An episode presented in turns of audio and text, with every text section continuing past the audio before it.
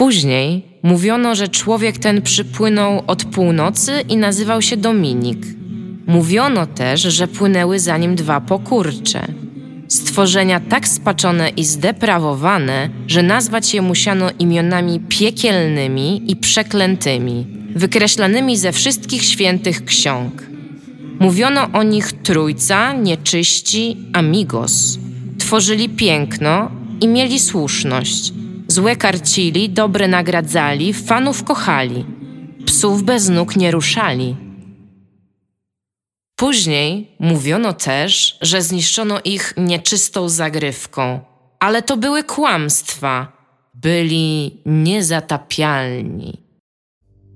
Dzień dobry w najlepszym podcaście po tej, tamtej, nad, jak również i pod Mississippi, podcaście Niezatapialni. Miał to być y, specjalny odcinek tego podcastu, ale nie jest tak specjalny jak mógł być. To jest tylko odcinek 500 podcastu Niezatapialni. Ja nazywam się Adam Piechota i ja nie jestem z tego podcastu, ale będę waszym dzisiaj DJ-em, a są tutaj ze mną e, chodząca pożeraczka gorących kubków, baba wielu opinii, z których żadna nie reprezentuje nikogo, a wszystkie jakoś jakimś cudem reprezentują ją.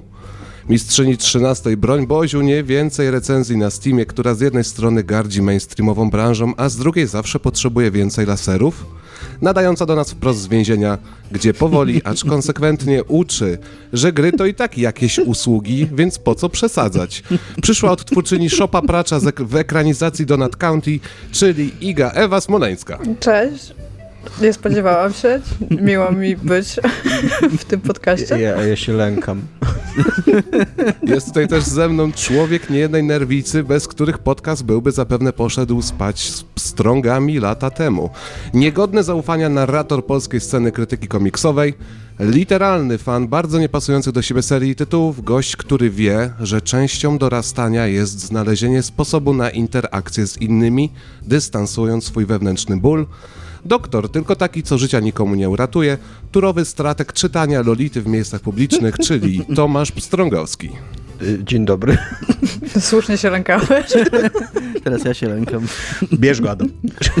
Jest tutaj jeszcze niby asasyn, ale to chyba znowu jakieś miraże, mistrz messengerowej ekscytacji, haker czasu na tymczasowej emeryturze informatycznej, tryb poszukujący, ale tak naprawdę instalujący cyberpunka, polski David Wooderson z Dazed and Confused, dawny kuc pod numeru 665, czyli sąsiad bestii, za przeproszeniem Holsom ziomek, którego poznałbym nawet z izometrycznej kamery i mój ulubiony gospodarz w całym Trójmieście, czyli Dominik Gąska. Cześć. Wam to możemy już skończyć ten podcast.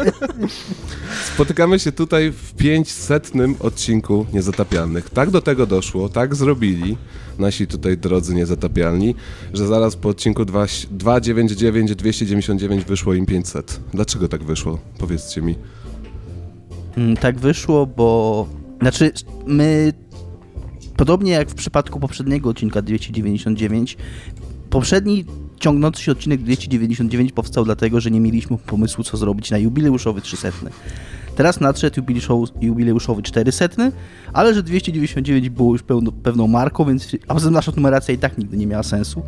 Więc stwierdziliśmy, że będziemy przedłużać znowu 299 przed 400, na który czekaliśmy. Tylko, że w międzyczasie zorientowaliśmy się, dzięki wspaniałej liście wspaniałego Bartka Witoszki, który ewidencjonuje wszystkie nasze odcinki od, pie od pierwszego odcinka Nieczystych Zagrywek, czyli naszego poprzedniego projektu i zorientowaliśmy się, że mamy już bardzo blisko do faktycznego odcinka 500, czyli biorąc pod uwagę wszystkie nasze, w cudzysłowie, poboczne projekty, wszystkie piwko jest super, giereczki są super, co tam... Ogórki są super. Ogórki są super, czego tam nie było.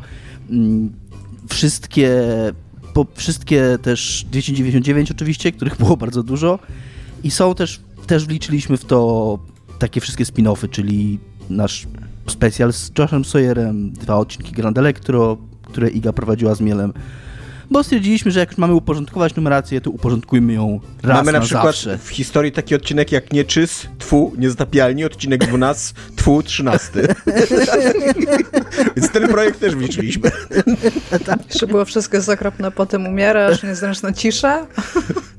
Ogólnie dużo podcastów spłoziliśmy przez te tak. dużo takich prawie pobocznych I stwierdziliśmy, że to jest czas, żeby zakończyć raz na zawsze Szaleństwo numeracyjne. Teraz będzie odcinek 500 i dalej już będzie wszystko prawilnie i zgodnie z Przez prawem. następne kilka tygodni, jeszcze póki wam się będzie chciało to prawidłnie zapisywać.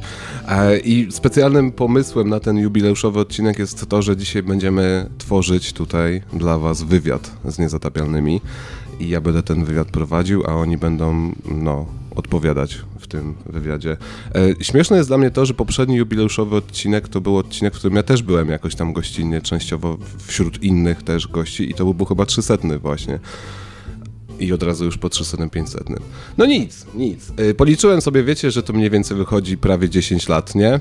To jest 9,6 roku. Tak, jak e, jeżeli byśmy chcieli być historycznie poprawni, to w kwietniu, tak, 2024 będzie okrągło 10 W lat. czerwcu chyba. Na Albo początku w czerwcu. czerwca. Nie uciekniecie od tego, bo będziecie musieli zrobić odcinek, który będzie 10 lat niezatapialnych. Zrobimy 299. I będziemy robić przez dwa lata, aż wymyślimy coś. Założenie tego dzisiejszego odcinka e, jest bardzo szerokie i, trochę porozmawiamy sobie o was, o początkach, o podcaście, o wielu śmiesznych rzeczach. E, Chciałbym, żebyście też zaakceptowali fakt, że jesteście turbo starzy, bo jak się ma podcast 9,6 roku, to oznacza, że większość, a być może już w tym momencie wszyscy wasi słuchacze dołączyli w trakcie tego podcastu i nie są z wami od samego początku. I o tych słuchaczach też myślałem, kiedy, kiedy myślałem o pytaniach przygotowanych dla was dzisiaj. E, Na początku będziemy mieli taką część otwartą, czyli ja będę wam zadawał pytania i chciałbym, żebyście po prostu odpowiadali mi, e, kto będzie chciał się wypowiedzieć, ten się wypowiada, pewnie będziecie sobie przerywać, jak to macie w zwyczaju. E, Właśnie chciałem ci przerwać, bo skoro my nagrywamy niezatapialnych przez 10 lat, a wcześniej nagrywaliśmy nieczyste przez 6 lat mniej więcej, to znaczy, że mniej więcej 16 lat nagrywamy podcast. A mamy trochę słuchaczy, Macie słuchacze, którzy są no młodsi właśnie, niż są na młodsi 100%. niż my nagrywamy podcast, kurde. Mamy trochę nastolatków według tych statystyk wszystkich. Tak. To jest przerażające. Ale to też jest troszeczkę jakaś odpowiedzialność, która ciąży na was, wydaje mi się. Nie? Niektórzy może słuchają od, od kolebki, bo ich starzy słuchają, mają tak dziwne Powiem ci tak, Mam nadzieję, że tak nie jest. Jezus Jakby- Maria, jeżeli ktoś słucha naszego podcastu, bo tata mu kazał albo powiedział, to koniecznie musi się zgłosić. Ale wiesz, jak to jest, jak tato ci każe coś robić, to ty się buntujesz i tego nie robisz i jakby słucha... niesłuchanie niezatapialnych jest w tym momencie jakąś formą buntu dla kogoś. Ja chciałem, Co się Buntu odnieść, przed zdrowym rozsądkiem, nie? chciałem się odnieść do tego o odpowiedzialności. My być może mamy taką odpowiedzialność, natomiast nie mogę jakby przesadzić w powiedzeniu, jak bardzo się tym nie przejmujemy. Dobra, zaczynamy, żeby Ja nie marnować czasu. przejmować, guys. Nie ma się czym przejmować, Iga. E, dzieci pozostaną dziećmi i tak ktoś musi ich straumatyzować, to możecie być wy. A pierwsze pytanie. Szanowni Państwo, skoro około 10 lat i koło jeszcze 6, to tam powiedzmy prawie 16, e, czy Wy jeszcze tak obiektywnie, bez mitologizacji pamiętacie początek Niezatapialnych? Jakby to, jak to się zaczynało, e, a jeżeli pamiętacie, to możecie tym słuchaczom, którzy są młodsi niż Wasz podcast, o tym opowiedzieć, dlaczego zmieniła się nazwa, e, jak to się stało, że, że dopiero 500 odcinek, skoro 16 lat itd. itp. To wy musicie, bo ja jednak, e, no, mój rodowód jest krótszy. Tomek? Ja tak bez mitologizacji to raczej nie pamiętam, bo ogólnie mam dosyć słabą pamięć, jeżeli chodzi o rzeczy, które się działy 10 lat temu i dawniej. No to powiedz nam, jaki mit stworzyła twoja głowa na temat tego wszystkiego? Pamiętam, że był jakiś, jakaś wielka imba była w wirtualnej Polsce.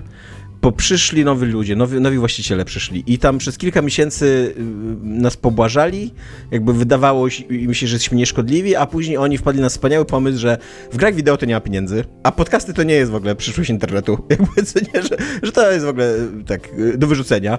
I postanowili za... wybitnie przestrzelili, prawda? Tak, To tak swoją jeden, jed, jeden z tych ludzi jest uważany często za takiego znawcę i komentatora polskich internetów i trendów i jakieś 6 lat po tym, jak zamknął największy polski podcast o grach wideo, powiedział, że podcast to jest przyszłość internetu. Dosłownie, co nie czytam taki artykuł.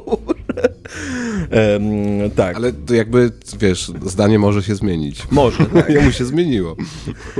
E, No dobra, no i co? I? No i tak, i, i zapadła decyzja, że mamy się zamknąć, więc się zamknęliśmy. Nie ma chyba tam, nie, nie ma co wspominać tam tych kombatanckich czasów. E, i, ale jak się zamknęliśmy, to mieliśmy mega duży odzew od ludzi, od słuchaczy, że byście chcieli, żebyśmy nagrywali coś dalej i że, że będziecie tęsknić i tak dalej. E, I stąd był pomysł na niezatapialnych.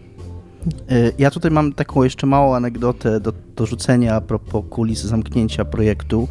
Nie wiem, czy ja mogę o tym powiedzieć, więc postaram się o tym powiedzieć bardzo ogólnie, że Hipotetycznie powiedz. Mi- Michał Jakby Piwowarczyk, hipotetycznie. Michał Piwowarczyk, który był wówczas szefem serwisu grywp.pl i był głównym odpowiedzialnym nie tylko za podcast, ale też za wszystkie inne głupoty, które robiliśmy w tamtych czasach, musiał się wytłumaczyć pewnej pani, chyba z marketingu, szefowej marketingu, że Wirtualna Polska jest teraz właścicielem marki nie tylko nieczyste zagrywki, ale również marki gra kod bytu.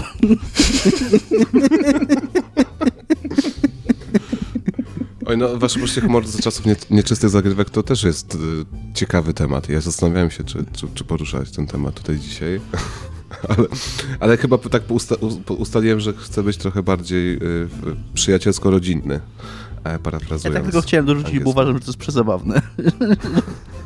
Ja mogę na pewno powiedzieć, że z wirtualnej Polski, poza faktem, że chłopaki nie mogli wynieść IP, jakim było nieczyste zagrywki, to udało im się wynieść mikrofon na jakiś czas, więc mieliśmy mikrofon do nagrywania, ale, ale wciąż mnie tam jeszcze nie było w ogóle in the picture My nawet. mieliśmy ten mikrofon z wiele miesięcy, może nawet rok. Naprawdę długo mieliśmy ten mikrofon, bo po prostu wynieśliśmy go z WP nikt nie wiedział o tym, bo my kupiliśmy, bo my nagrywaliśmy nieczyste zagrywki w studiu, które Wirtualna Polska miało, miała.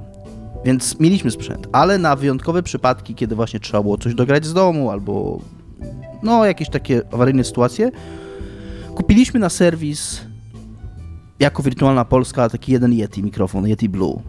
I jako, że byliśmy, jeszcze wtedy ja pracowałem w Wirtualnej Polsce, to po prostu i chyba, nie wiem czy Tomek jeszcze też jakiś czas, Tomek też chyba jeszcze wtedy. Ja najdłużej pracowałem w Tak, wirtualnej tam Polsce. najdłużej z nas pracował w wirtualnej Polsce. I wyniósł te, wynieśliśmy ten mikrofon i po prostu nikt nie wiedział o tym, że my go mamy. I dopiero wiele miesięcy później przy okazji jakiejś ewidencji ktoś się doliczył tego mikrofonu i powiedział, żebyśmy go przynieśli, po prostu i go, dodali. Pozdrawiam redakcję poligami.pl, e, której switcha pierwszego i jedynego, który otrzymała redakcja, mam do dzisiaj w domu. Poligamia.pl E, należy dzisiaj do wirtualnej Polski, więc wszystko się zgadza, co nie? Też okradasz ko- korporację. Ja okradłem chyba dawnego właściciela, który My sprzedał. nikogo nie poligamię. okradliśmy, nie okradliśmy nikogo, oddaliśmy ten mikrofon. Tak, to prawda. ja ukradłem, nie mam z tym problemu. E, No i, te, i wtedy, jak, zakłada, jak postanowiliśmy, że wyjdziemy z tym podcastem jakby poza korporację, to od razu dołączyliśmy Igę do rozmów, bo, bo Iga już była naszą przyjaciółką i, i jakby mieliśmy duży kontakt i stwierdziliśmy, że no fajnie by było jakoś poszerzyć tą formułę. Zwłaszcza, że e, baliśmy się wtedy bardzo takiego, takiego scenariusza, że jakbyśmy nagrywali we trójkę, to wiecznie kogoś by nie było, jakby wiecznie by kogoś brakowało. E, z, no bo tam różne są sprawy życiowe, co nie? Więc takie jakby poszerzenie miało bardzo duży sens, a przy okazji Iga Tam jest... jeszcze na samym początku współpracował z nami dość mocno jakby zakulisowo Mateusz Skutnik, który nam Tak. ustawiał stronę, użyczał serwera i też był na tym spotkaniu jakby u szczytu, tak? W piątkę się Legendarne spotkanie, tak. Tak, które tak naprawdę po prostu przyszło, przyszły 5-6 osób do pubu, siedzieliśmy i gadaliśmy i tyle. tak wygląda sobie ten spisek. Tak. To mamy to. E, Jeżeli chodzi jeszcze o jakieś kulisy e, powstania tego podcastu, czy w ogóle tego podcastu, czy jesteście w stanie wytłumaczyć, może, może już sami nie pamiętacie, o co chodzi z guźcem i skąd się wziął guziec? Ja wiem, że to było tak, że symbolem jeszcze zagrywał była świnia, a jako, że uciekliśmy, tak, i zdziczyliśmy, bo to był ten taki aspekt, no to z tej świni się zrobił guziec, więc jest dzika świnia. Zapryki.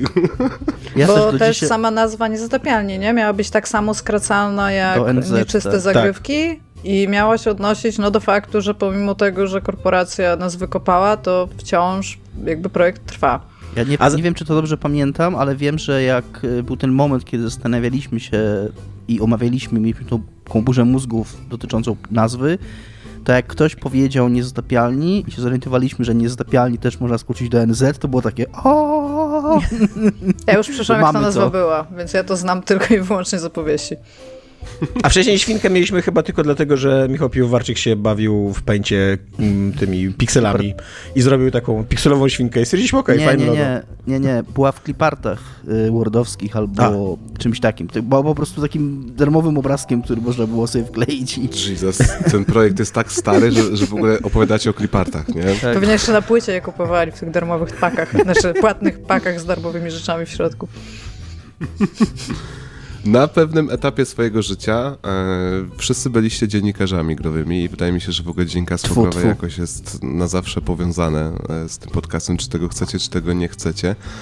E, który etap e, pracy jako dziennikarz growy wspominacie najcieplej? Ja wiem, że e, u Dominika jeszcze trwa, tak, bo jeszcze zdarza ci się pisać tak, jak mnie się zdarza. Nie wiem, czy Idze się jeszcze zdarza cokolwiek pisać. Ja to chyba bym musiała to robić kosztem reszty rzeczy, które już są kosztem snów wsadzone.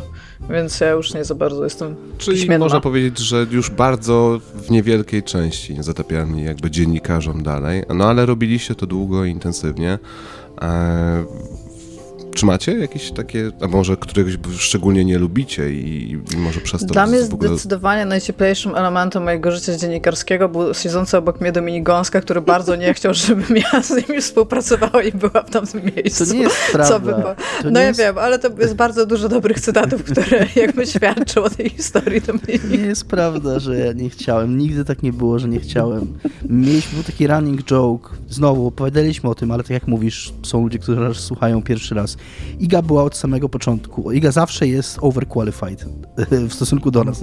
Jest zbyt, jest za mądra do, do naszego podcastu i do, do naszej wiedzy i do naszej osobowości. I jak Iga aplikowała, bo Iga poznaliśmy dzięki temu, że Iga aplikowała na stanowisko. Szukaliśmy redaktora nowego do gry WP.pl i Michał dostał ileś tam cefałek i Michał przyszedł, zaprosił Igę między innymi na rozmowę kwalifikacyjną i po tej rozmowie kwalifikacyjnej Znaczy Michał... nie między innymi, zaprosił między innymi mnie, ale na rozmowę kwalifikacyjną. Na nic innego Michał mnie nie zaprosił.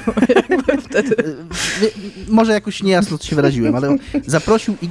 nie tylko Igę zaprosił na rozmowę kwalifikacyjną, zaprosił też Kuba Zagals... Kubę Zagalskiego, który ostatecznie wylądował na tym stanowisku. Natomiast ja pamiętam jak dziś, jak Michał wyszedł z sali konferencyjnej po rozmowie z Igą i powiedział Dominik, jak my ją zatrudnimy, to ona nas zwolni.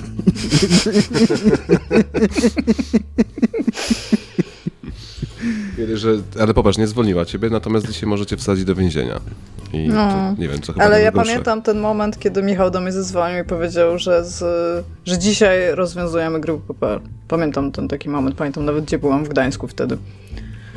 Bo tak, bo tutaj też warto dodać, że chociaż Iga nie, nie na to stanowisko, bo to stanowisko dostał Kuba Zagalski, to z Igą później współpracowaliśmy w różnym zakresie. Mhm. Tak, tak było. I nie mam nikomu nic za. Mi się bardzo dobrze pracowało w ogóle. Jak, jak byłam jeszcze na miejscu, bo ja potem się przeniosłam do domu i pracowałam już z domu, ale jak jeszcze byłam w redakcji na miejscu, to to jest w ogóle. To, to był taki bardzo fajny, kreatywny moment mojego życia, gdzie dało się wstać, porozmawiać z ludźmi na wiele tematów, wymyślać teksty, od razu o tych tekstach rozmawiać. To jest. W ogóle, ja nie wiem, czy to jeszcze w tym momencie funkcjonuje tak na szeroką skalę, jeżeli chodzi o serwisy growe. Wydaje mi się, że po pandemii już być może nie. Ale to takie zgromadzenie wszystkich w jednym miejscu to jest bardzo dobry w ogóle pomysł na redakcję, żeby i publiczność sobie budować, i żeby e, no, samemu się rozwijać, tak? Przez tak codziennie ciągle w dyskursie z innymi osobami na tematy, na które się pisze lub które się bada.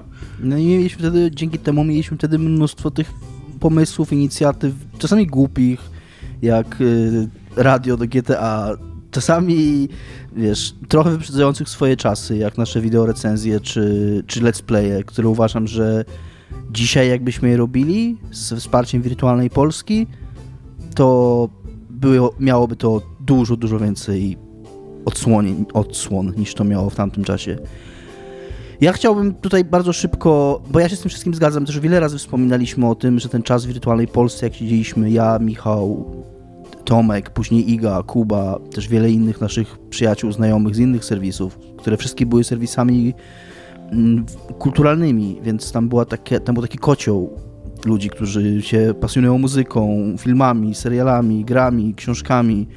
Tam była taka nieustanna energia takiego, tak, takiej fascynacji tymi wszystkimi tematami, że przychodziło do pracy i potrafiliśmy tam napierdzielać przez 6 godzin z 8, nie? na różne tematy i z tego się rodziły fajne rzeczy. To nie tak, że my tam marnowaliśmy czas. Chociaż czasami było takie wrażenie. ale chciałem tu jeszcze bardzo szybko jedną rzecz napomknąć, że ten, i trochę się podliżę Adamowi teraz, że ja również bardzo, bardzo mile wspominam czasy poligami Bartka Stodolnego, do której dołączyłem raczej później niż wcześniej, patrząc na jej losy, ale byłem tam trochę i też, chociaż nie siedzieliśmy tam na miejscu w redakcji, to było dużo takiego, takiej dbałości o tekst, takiej dbałości o to, co się pisze, jak się pisze. To był jedyny serwis na przykład, w którym ja pracowałem, też nie żebym pracował w jakimś bardzo wielu, ale jak próbowałem to zaproponować na przykład później w poligami Barnaby Sigla, czy Sigela, mm, to on w ogóle nie chciał tego, nie, nie podobał mu się ten pomysł. Ja uważam, że to był fantastyczny pomysł, że każdy, kto napisał tekst dla poligami, wrzucał go na wspólnego Slacka i wszyscy go czytali i jakby opiniowali przed jego umieszczeniem. To tak, każdy mógł e, jakieś sugestie, nie? Tak. Wtedy podrzucić. I w ogóle mieliśmy bardzo takie bogate życie na Slacku w tej poligami. Tak, i, to, i było takie wrażenie, że każdemu zależy na tym, co w tych tekstach jest, co się w nich pisze, a nie, że ktoś pisze, ktoś to wrzuca i macha ręką i, i, i nara, nie? Mówię, to nie jest też żaden przytyk stosunku do Barnaby, też nie wiem, jakie, wiesz, on był szefem, miał jakieś tam warunki, miał jakieś tam swoje cele wyznaczone i tak to chciał robić. To nie była moja decyzja, ale, ale wiem, że, że to jest coś, co też bardzo mile wspominam. Mhm, ja też uważam, że gdzieś w tej dekadzie drugiej XXI wieku, że mało było takich miejsc w polskim internecie growym jak, jak Poligamia Bartka Stodolnego, że udało mu się zrobić coś takiego wyjątkowego przez te dwa lata. To były dwa lata, jakoś tak. Też dobrze wspominam te czasy. Wtedy pracowałem tam na pełny etat w ogóle e, przez chwilę. Tomasz, siedzisz tak cicho. Masz jakieś takie momenty swojego życia dziennikarskiego, które wspominasz cieplej? Wiesz co, mm, siedzę tak cicho, bo szczerze mówiąc nie, nie chce mi się o tym myśleć, o tak powiem. Nie? Masz flashbacki. Ja nie jestem raczej sentymentalny, jeżeli chodzi o moją przeszłość dziennikarską, tak mi się wydaje. Eee, Oczywiście było fajnie, jakby super, że się spotkałem z chłopakami i że nagrywaliśmy jeszcze zagrywki, tak jak Dominik mówi. Tam czasem w WPR była naprawdę rewelacyjna atmosfera, nie? E, bo wszyscy byliśmy młodzi, głupi, zarabialiśmy strasznie mało pieniędzy i, i wystarczyło nam na alkohol i kebaby, nie? E, I właśnie to, że siedzieliśmy 80 godzin w pracy i mogliśmy rozmawiać o serialach, to było super fajne i, i tak dalej. Natomiast po pierwsze, Uważam, że każdy tekst, który napisałem z perspektywy czasu jest kiepski. Nie dlatego, że może naprawdę jest kiepski, ale dlatego, że ja jestem starszy i, i źle mi się na niego patrzy i źle mi się je czyta.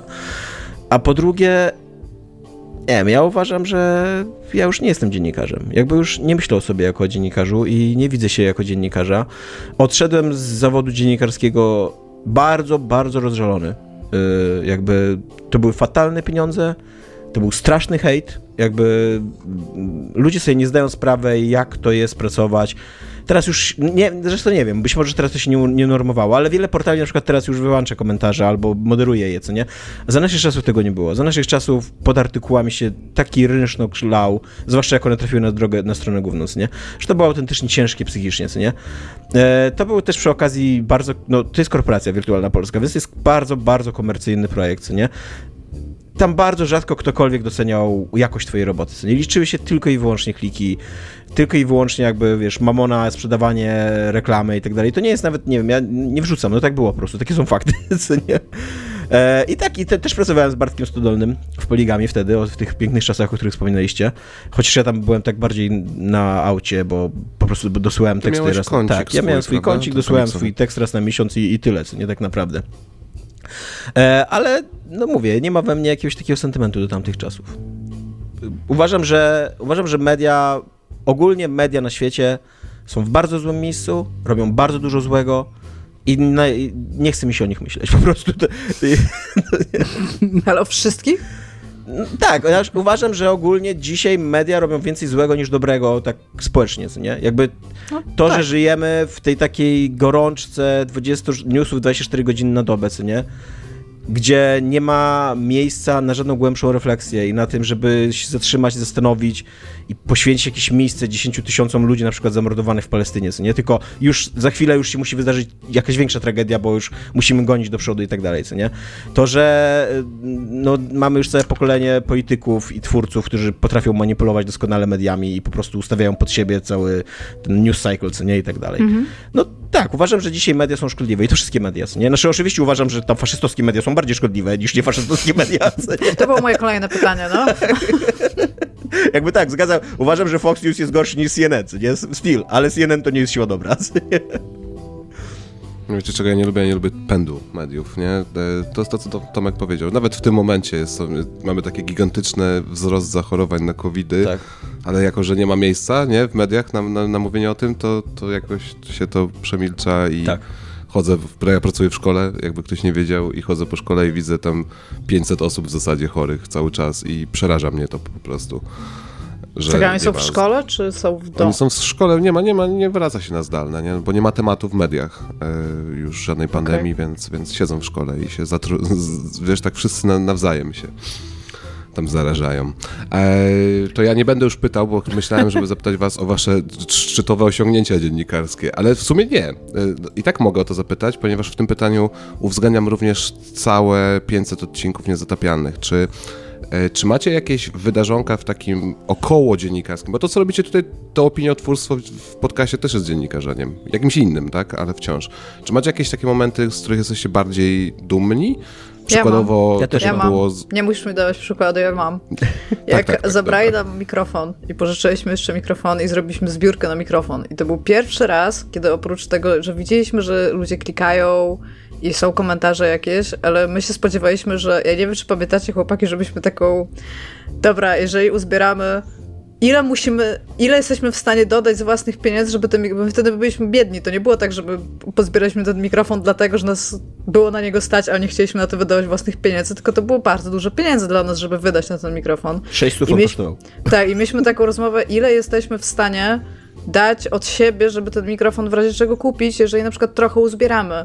I mieliśmy te, no nie wiem, no może tam jakieś, może z dwie stówy bylibyśmy w stanie tak zebrać, żeby, żeby go kupić. Tak, bo to było tak, tak. ta zbiórka musiała osiągnąć Minimalny ten próg jakby, Musiała tak. osiągnąć próg, więc próg, nasz próg był ten 600 zł czy 700 i myśleliśmy, ok, jak będziemy mieli 400, to czy jesteśmy w stanie 300 zł, albo jak będziemy mieli 500, żeby 200 zł to rzucić, czy tak. jesteśmy w stanie to zrobić? Ale też mieliśmy takie rozkminy. Tak, i realnie tam zastanawialiśmy się, że dobrze, może nie w tym miesiącu, może w przyszłym, kiedy to z tą zbiórką pójść, żeby w razie czego coś dodać. I nagle tam, ja nie pamiętam, w 12 czy w 24 godziny my tam mieliśmy ile? 10 tysięcy?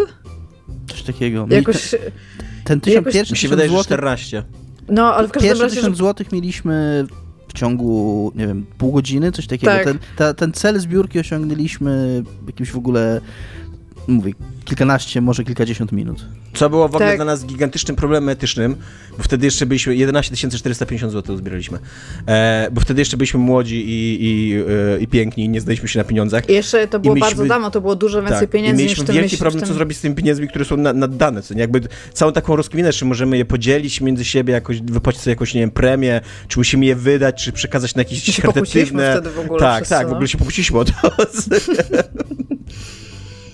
Tak, i właśnie pamiętam, że to był taki moment, że jak ta zbiórka poszła, to to był normalny dzień pracujący i ja wtedy powiedziałam ziomkom, z którymi pracowałam, ja wtedy zaczynałam pracę w takim nowym miejscu pracy, czy oni mogą wziąć, bo jak zobaczyłam po tym pół godziny, ile mam pieniędzy i zobaczyłam, że to nie przestaje w ogóle, że cały czas tam te pieniądze spływają, to się zapytałam, czy mogą wziąć moje taski bo ja muszę tutaj siedzieć i klikać w pięć i to jest ważne. I pod koniec pamiętam tej, tej zmiany, co tam mieliśmy, to wszyscy z nas klikali w pięć tam w biurze, żeby, żeby sprawdzać, jak to dobrze idzie. I pamiętam, że po prostu mi mózg eksplodował w ogóle, nie wiedziałem, co ja mam zrobić. My wtedy mieliśmy, pamiętam, na Wspieram to mieliśmy najwyżej przekroczony próg, jakby... Tak, Wspieram to do nas pisało, że tak. co, co się dzieje 1635% zebraliśmy.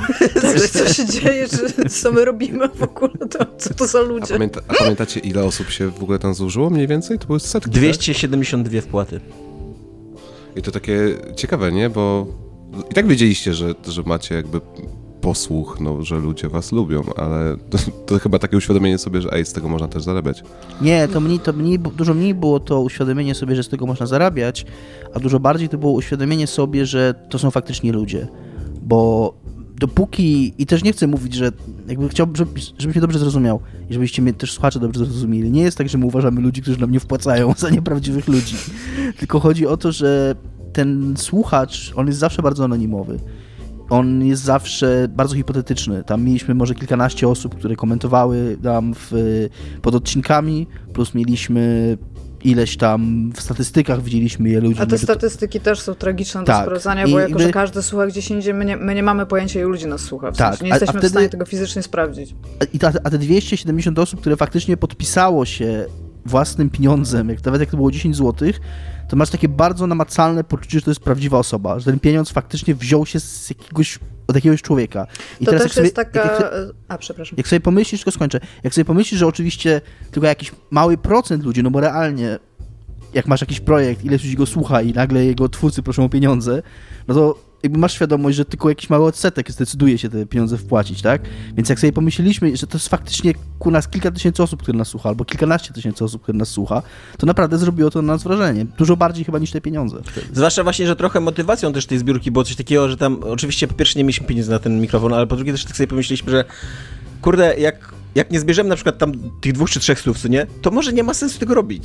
Bo, może, może nie ma ludzi, którzy czekają na, na podcast od nas tak naprawdę, co nie? A okazało się, że, że, że są. A to jest bardzo dziwne z dzisiejszej perspektywy, tak? Jeżeli ktoś jest na waszej grupie na Facebooku, która jest no, no, no miejscem takim prawdziwym, tak? Jakby ludzie, przecież tam tych komentarzy jest mnóstwo, tam się siedzi, żartuje, mamy własne, własny język, własne żarciki, w co i tak dalej. Jest prasa nawet jest prasa podłączona pod tą grupę. E, no dzisiaj często ciężko wyobrazić, że niezatopialni mogli nie wierzyć w to, że, że, że, mają społecz- że mogą mieć społeczność. Z rzeczy, które ukradliśmy z wirtualnej Polski, to tą grupę ukradliśmy z wirtualnej Polski. Ale to dlatego, że nikt nie wiedział o tym, że jest ta grupa. Dlatego, że nikt nie wiedział o tym. Ona się nazywała Nieczyste Zagrywki. No ale stwierdziliśmy, że nie robimy podcastu pod nazwą Nieczyste Zagrywki, a Nieczyste Zagrywki sama jako sformułowanie, no to nie jest tak, że wirtualna Polska wyłączne prawa do używania tej frazy, tak? Ale fakt, że ta grupa była założona w czasach WP i, i została, więc... Została zamknięta, w sensie jest teraz niejawno, tak? Tak, to, tak, tak. To była wtedy otwarta. Po tym. Tak. Bo nie chcieliśmy, znaczy... nie chcieliśmy, żeby ktoś to odkrył, więc... Ale już chyba się przedawniło, nie? Nie wiem, nie wiem, czy gradzisz grupy na Facebooku i się przedawnia. Tak? Cięż, ciężkie przekroczenie, co nie? Wykroczenie. Nikt tam nie łamie prawa, nie? Jakby ktoś próbował łamać prawo, to go wyrzucacie. Więc... Ja też bym chciał powiedzieć, że w ogóle przy całym moim hejcie na współczesne media uważam, że y, w co to jest jakby ostatni bastion prawdziwego dziennikarstwa, co nie? Zrobiło mi się smutno jako y, autorowi PSX Extreme, e, ale e, jest, e, no masz trochę racji, nie? Przynajmniej wszystkie treści w co są takie ambitniejsze. No to jest tygodnik, nie? No, to też jest przewaga. Ile tygodników generalnie jakby interesujących jeszcze zostało. E, czy jeszcze zostajemy chwilkę przy jakichś szczytowych osiągnięciach? E, czy jeszcze ktoś chciałby coś dodać, czy, czy przechodzimy dalej? To był, dla mnie to był taki naprawdę rzecz, którą ja do dzisiaj pamiętam i jak sobie o niej przypominam, to mi się robi bardzo miło i to nam dało bardzo dużo takiej pozytywnej... Są motylki w brzuszku? Już chyba bardziej tak, że się uśmiechnę. Już mnie dużo rzeczy nie cieszy ogólnie w życiu. Ale e, jakby ten moment to jest naprawdę coś takiego, co mocno zapamiętałam i pamiętam, że rzeczywiście mieliśmy taki trochę spadek motywacji w pewnym momencie i jeszcze nam potem na samą górę tego zabrali mikrofon, więc to już było takie ok. I pamiętam, że to nam dało tak bardzo dużo takiego momentum, żeby działać i robić więcej i dalej. I pewnie gdyby wtedy to się nie udało, to po pierwsze byśmy nie, nie mieli mikrofonu, to byśmy sobie gadali sami do siebie, e, co mogłoby być słabym podcastem. E, ale jakby to, to, to, tak naprawdę ta zbiórka to było dużo, dużo więcej, to, to chciałam też powiedzieć, niż sama zbiórka tak naprawdę na mikrofon. Ja mogę powiedzieć swój, krótko tylko, bo to będzie w ogóle nie, nie giereczkowe i nie podcastowe, swój szczytowy moment mhm. dziennikarstwa. Jak w 2015 roku w Polsce wygrywali nacjonaliści wybory wtedy, jeszcze wtedy nie wiedzieliśmy, że to będzie kurwa cała dekada, co nie, do, do dupy w tym kraju, e, to, to to się bardzo wiązało z kryzysem migracyjnym. Znaczy to nie był pierwszy kryzys migracyjny, ale chyba pierwszy taki medialny w Polsce, co nie? E, jak, e, no tam też Angela Merkel wtedy zaprosiła e, migrantów i to było strasznie wykorzystywane medialnie i tak dalej. Ja wtedy przeprowadziłem wywiad tak trochę przez przypadek, wtedy akurat się ukazała książka Wszystkie wojny Lary Wojciecha Jagielskiego, która opowiada trochę o migracji, trochę o radykalizacji i tak dalej. I Wojciech Jagielski to jest tam, tam jeden z najmądrzejszych ludzi w tym kraju i, i fakt, że jakby wstrzeliłem się w taką rozmowę, gdzie mądry facet tłumaczył, co się dzieje na świecie, yy, no to był taki miły moment dla mnie, nie? Do dzisiaj to wspominam miło.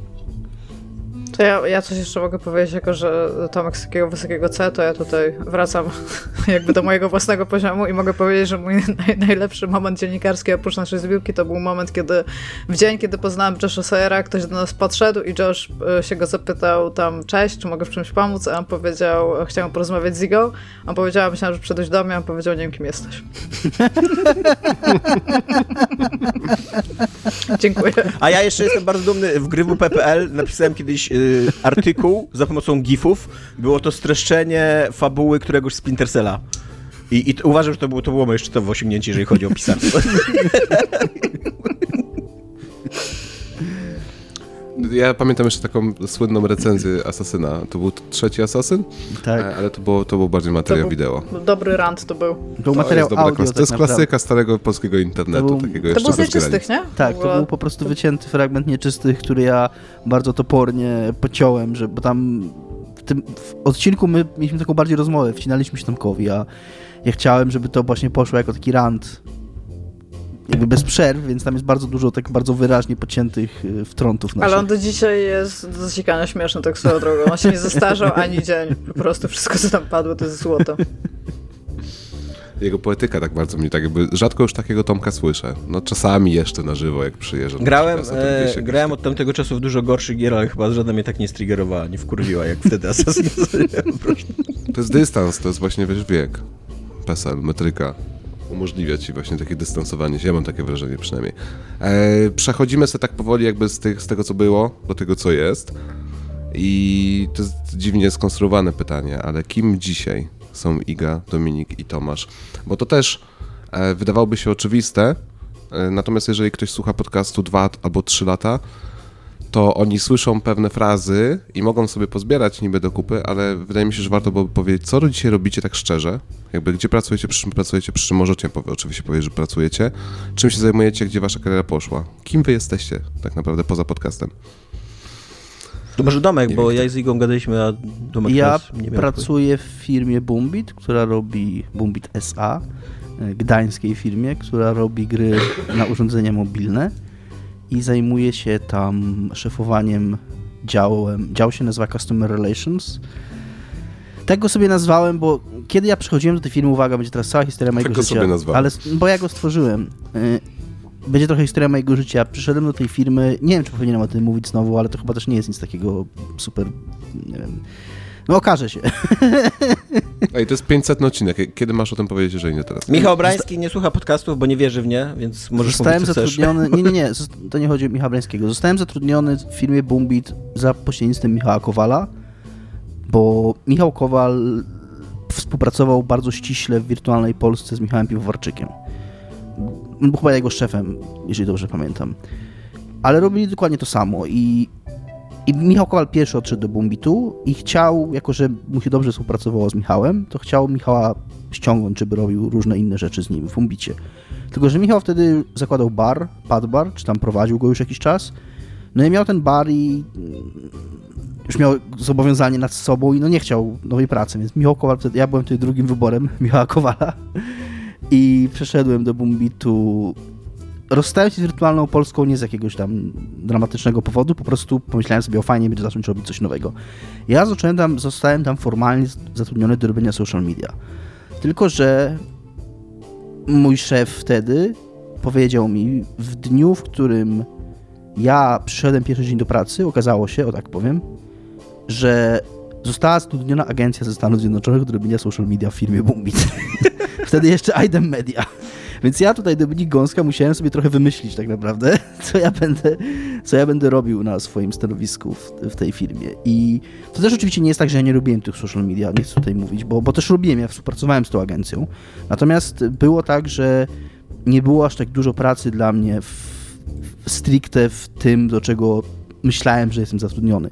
Więc ja sobie wtedy tak wydziergałem różne takie małe działki swoje. Zacząłem robić copywritingu trochę, trochę zacząłem robić, pomagać z tłumaczeniami, trochę zacząłem robić, yy, odpowiadać na, na support, bo wiesz, przychodziły jakieś maile na skrzynkę supportową, ktoś musiał, ktoś musiał na nie odpowiadać, ja znałem angielski, więc po prostu to robiłem, żeby coś robić, nie? No i tak przez lata jakoś tak się stało, że te, część z tych rzeczy stała się moją odpowiedzialnością, przychodzili nowi ludzie, no i powstał ten dział. Ja go tak nazwałem, bo my na początku mieliśmy social media i support. Już też nie chcę wchodzić w szczegóły, ale dlatego tak się historycznie ten dział nazywa i zajmuję się w nim mniej więcej tym, czym się zawsze zajmowałem. To znaczy formalnie nadzoruję kontakt, mam pod sobą ileś tam osób i nadzoruję, jakby robimy customer support, tak? A jednocześnie robię dużo takich pobocznych, małych rzeczy. Pomagam różnym ludziom właśnie z copywritingiem, z różnymi takimi pierdołami miękkimi bardziej, tak? Kiedy trzeba, jakoś, jakaś prezentacja jest robiona, tak? I trzeba ją wygładzić językowo, albo coś tam, jakiś draft napisać, jakiegoś maila, albo jakieś opisy gry porobić, więc y, takim jestem trochę człowiekiem od wszystkiego. Robię również, co bardzo lubię robić, to też taką z takim, mm, tak śmiesznie to wyszło, że to robię, robię prezentacje onboardingowe dla nowych pracowników, więc o historii firmy, więc mam przegląd każdego, kto nowy, no, no, kto nowy przychodzi do pracy, więc mam takie dosyć y, od, od do lasa to swoje stanowisko. A ile lat już to robisz? 8 lat mi minie w kwietniu, czy w marcu. I to będzie już wtedy dłużej niż w WP, bo w WP pracowałem 8 lat i w marcu przyszłego roku jakby Boombit wyprzedzi moim stażem WP. Więc jestem trochę przeciwieństwem IGI, jeżeli chodzi o, o pracę. A to ja pamiętam, to byliśmy na wspólnej imprezie Poligami, kiedy jakby miałeś taki chyba główny moment awansowy, jakby, że coś się stało. Może mogło tak się, być. Jak, jak, się, jak się cieszyłeś wtedy właśnie, jak, jak byłeś na tej imprezie. Tak, w ogóle był taki moment, jeszcze opowiem, a co tam. E, był taki moment, kiedy, bo teraz mi się to przypomniało, kiedy mój ówczesny szef powiedział mi, i to było w ogóle, nie wiem, jakaś niedziela, 22 czy 23, jakoś weekend, napisał mi Dominik, chciałbym, żebyś się poważnie zastanowił nad tym, jak widzisz swoją rolę w firmie. Ja miałem taki, o fuck. O, dzisiaj nie śpimy. I się tak stresowałem, nie? I, I wtedy poszliśmy na jakąś fajkę. Powinien skończyć ksokso. I, I spytał mnie o to, co, co wymyśliłem i powiedziałem mu, że że chciałbym, żeby powstał dział pod moim przywództwem, który robi to, co ja robię teraz, tylko żeby to było więcej ludzi, żebym ja nimi zarządzał. I on wtedy tak na mnie spojrzał i powiedział, Dominik, to jest dokładnie to, co chciałem usłyszeć.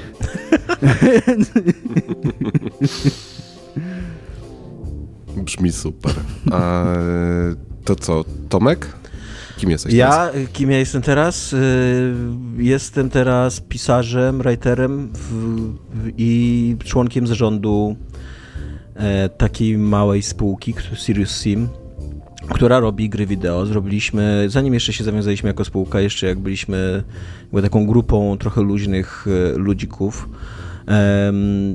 to mój dzisiejszy e, szef, Kuba Bokała, zatrudnił mnie do napisania scenariusza e, Radio Commandera. I to był jakiś 2017-2018 rok. I to było takie totalnie dziełowe jakby zlecenie i siedziałem i pisałem. Ale tam zacząłem się w to wciągać, zaczęliśmy gadać.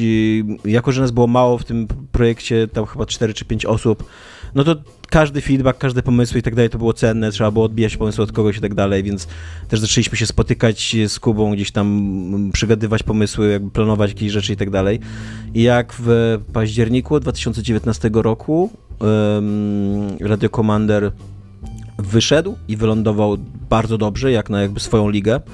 E, i swój rozmiar jakby budżetu i, i to ile ludzi go robiło i że to była dla nas pierwsza gra tak naprawdę dla większości z nas, bo tam nie, nie dla wszystkich.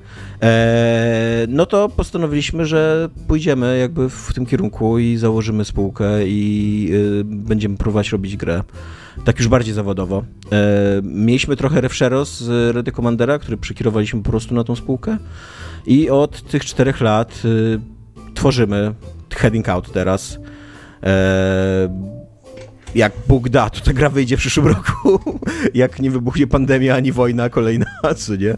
Bo w międzyczasie bardzo dużo rzeczy się wydarzyło, jakby tak na rynku, w biznesie i, i w naszych życiach i tak dalej. I no, ten projekt się strasznie rozrósł i, i strasznie się zmienił też. Trzeba było go dostosowywać do planów i wyobrażeń wydawcy i jakby realiów rynkowych i tak dalej, i tak dalej, co nie, jakby zaczęliśmy zupełnie inny pomysł na tą grę niż, niż skończymy e, tak naprawdę. No ale tak, tym się teraz zajmuję. Jakby ja piszę tą grę, jest, robię tam trochę narrative designu, ale nie jestem jakby de facto narrative designerem. jestem, ja, ja się czuję jakby writerem, ja, ja 90% moich obowiązków to jest pisanie, albo nadzorowanie pisania, albo redakcja i tak dalej. E, no i tak, i jestem w zarządzie tej spółki, jakby czteroosobowy zarząd mamy, więc też jakby całe kierownictwo, jakby wyznaczanie jakiejś wizji, szukanie pieniędzy, gadanie z wydawcami, no takie rzeczy, nie? Więc tym się zajmuję. Ja, no, tu mówisz, że to się rozrosło, ja chyba jeszcze pracowałem na poligami, jak, jak była pierwsza zapowiedź tej gry. Ja chyba ją w ogóle pisałem. Ona wygląda już zupełnie inaczej. na maksa. To już to mi się wydaje, że po prostu życie temu było. Tak. E, Iga? Ja pracuję w dwóch firmach nad projektami, o których nie mogę nic powiedzieć. Mogę no powiedzieć, e, że pracuję w Blueberze i w Blueber Team i pracuję w Studio Spina a nie mogę powiedzieć za bardzo o tym, co w sensie jak wyglądają te projekty i czym są. Mogę powiedzieć, że w jednym, czyli w Blueberze, jestem zatrudniona jako narrative designer. W drugim robię praktycznie wszystko poza kodowaniem, w sensie dużo, dużo czapek. Robię level design, robię narrative design, jestem tam też lead writerem. A, ojejku. Robię prototypy, robię, no mówiłem, że level design robię i wszystkie połączenia logiczne, więc ro, czuję, że robię grę, o może tak, w ten sposób. A, I oprócz tego też mam bardzo dużo takich w cudzysłowie fuch, w sensie gdzie albo coś feedbackuję, albo udzielam konsultacji. Jakiś taki globalno, raczej skupionych przy narrative designie slash level designie, ale game designie też. Czyli w zależności od zapotrzebowania tak naprawdę, czy kogoś jednego, co robi grę, czy jakiejś firmy, mogę tam po prostu przyjść, spojrzeć, feedbackować. Ale piszę też back reporty, różne rzeczy robię. Ogólnie bardzo dużo rzeczy. Stwierdziłam, że trochę czasu spędzę przy grach, dopóki się nie wypalę, i teraz staram się cały mój taki czas, jakby zawodowy, poświęcać raczej grom. I powiedzcie kuźwa, że e, dziennikarz growy potem nie skończy w game devie, tak lub inaczej. Jest. E, ja miałam takie. Mm, takie wrażenie, że e, jeszcze właśnie jak, jak coś dziennikarzyłam, że to dziennikarstwo i branże są ze sobą zbyt mocno związane, że to nie powinno tak wyglądać. To Michał Piwowarczyk bardzo często na to zwraca uwagę, jak jeszcze robiliśmy w gry.pl. Michał Piwowarczyk jako jedna z pierwszych osób w ogóle w polskich redakcjach nam powiedziała, że na wyjazdach nie powinniśmy brać rzeczy od wydawców i deweloperów, czyli tam na przykład jak dają ci jakiś goodie bag albo jakiś merchandise, albo stawiają obiad, to że niekoniecznie powinniśmy to robić, bo jakby na. E, jak się jedzie w delegację, to firma daje ci jakąś tam dietę, tak? Albo daje ci tam hotel, daje ci tam jakieś obiady. I że to jest trochę nieetyczne. I pamiętam, że jak ja odmawiałam na niektórych z tych spędów te rzeczy, to się ludzie w głowy pukajcie inni dziennikarze, że what the fuck, tam w cudzysłowie dają nam się przelecieć helikopterem, o co ci chodzi, że ten... I zaraz, nie wiem, z dwa albo trzy lata później o tym zaczęło się pisać w mediach zagranicznych. Nie wiem, czy pamiętacie taki boom, żeby nie robić takich rzeczy, żeby jako dziennikarz, że nie powinniśmy być bias. I to nagle było wszyscy, o spoko, nie? To, to, to się w ogóle nie działo w branży growej, znaczy w dziennikarstwie growym przez bardzo długi czas w Polsce. Wszyscy jakby łykali wszystko jak leci. Tym bardziej, co jeszcze się zdarza, ja teraz z tej drugiej strony, jakby będąc tej ściany, kiedy jestem gdzieś na wydarzeniu growym, jakaś konferencja, jakieś pokazy albo coś takiego i przychodzi dziennikarz ubrany w szpej jakiejś firmy, to to jest bardzo, bardzo dziwne przeprowadzać z taką osobą wywiad albo coś mu pokazywać. To jest naprawdę jakby, jakby tam, dla kogo pracujesz tam ziomeczku ubrany tam w jakiś tam merchandise jakiejś firmy na przykład, nie? To, to, to jest dziwny wybór, sugerowałabym tak nie robić. Już to kilka razy mówiłam chyba na Ale to wszyscy powtarzają wszystkim, mam wrażenie, a i tak wszyscy to dalej, znaczy wszyscy, dalej dużo osób to robi. Tak, ja sobie zdaję sprawę z tego, że jak się jest dziennikarzem growym, to najprawdopodobniej to nie jest tak, że a, nienawidzę tych gier, ale no napiszę o nich, bo jestem dobrym dziennikarzem. Raczej się idzie gdzieś indziej, jak się, nie, jak się nie lubi gier, więc rozumiem fakt, że jest się też graczem i jakimś tam może fanem jakiejś serii albo jakiejś firmy nawet, co jest tam dziwne, fanem firmy, no ale fanem serii wciąż jak się jedzie na jakieś wydarzenie growe gdzieś się jako dziennikarz, być może lepiej jest być ubranym neutralnie, może w ten sposób, tak? Więc to bym, to sugerowała. 500 odcinków. Podcastu. Za chwilę będzie za wami, e, jak skończycie ten. E, I pytanie nie brzmi, czy jest w was jakieś wypalenie związane z podcastem, tylko ile tego wypalenia jest, bo ja nie uwierzę w to, że nie ma wypalenia. Jak często już mieliście ochotę tą formułę niezatapialnych pandemiczną, tak mi się wydaje, że to jest ta pandemiczna, tak, która jest nagrywana zdalnie i gdzie jest dużo, co jest grane, wyrzucić za okno zupełnie i jakby spróbować zrobić zupełnie co innego z tym podcastem. Macie takie momenty? Mhm. Znaczy, ja historycznie... Ci... A, przepraszam. Ja ci odpowiem może na to pytanie, którego nie zadałeś. Kocham to. Słuchaj, jest taki quest w Cyberpunku. Właśnie, słyszałeś o Cyberpunku 2077. Stary DLC wyszło. Bo odpowiem tak. Mam... Oczywiście masz rację. Ja nie chcę się wypowiadać za Tomka i Igę, ale autentycznie mam takie momenty, że strasznie mi się nie chce już. Natomiast powiem tak. Jakkolwiek.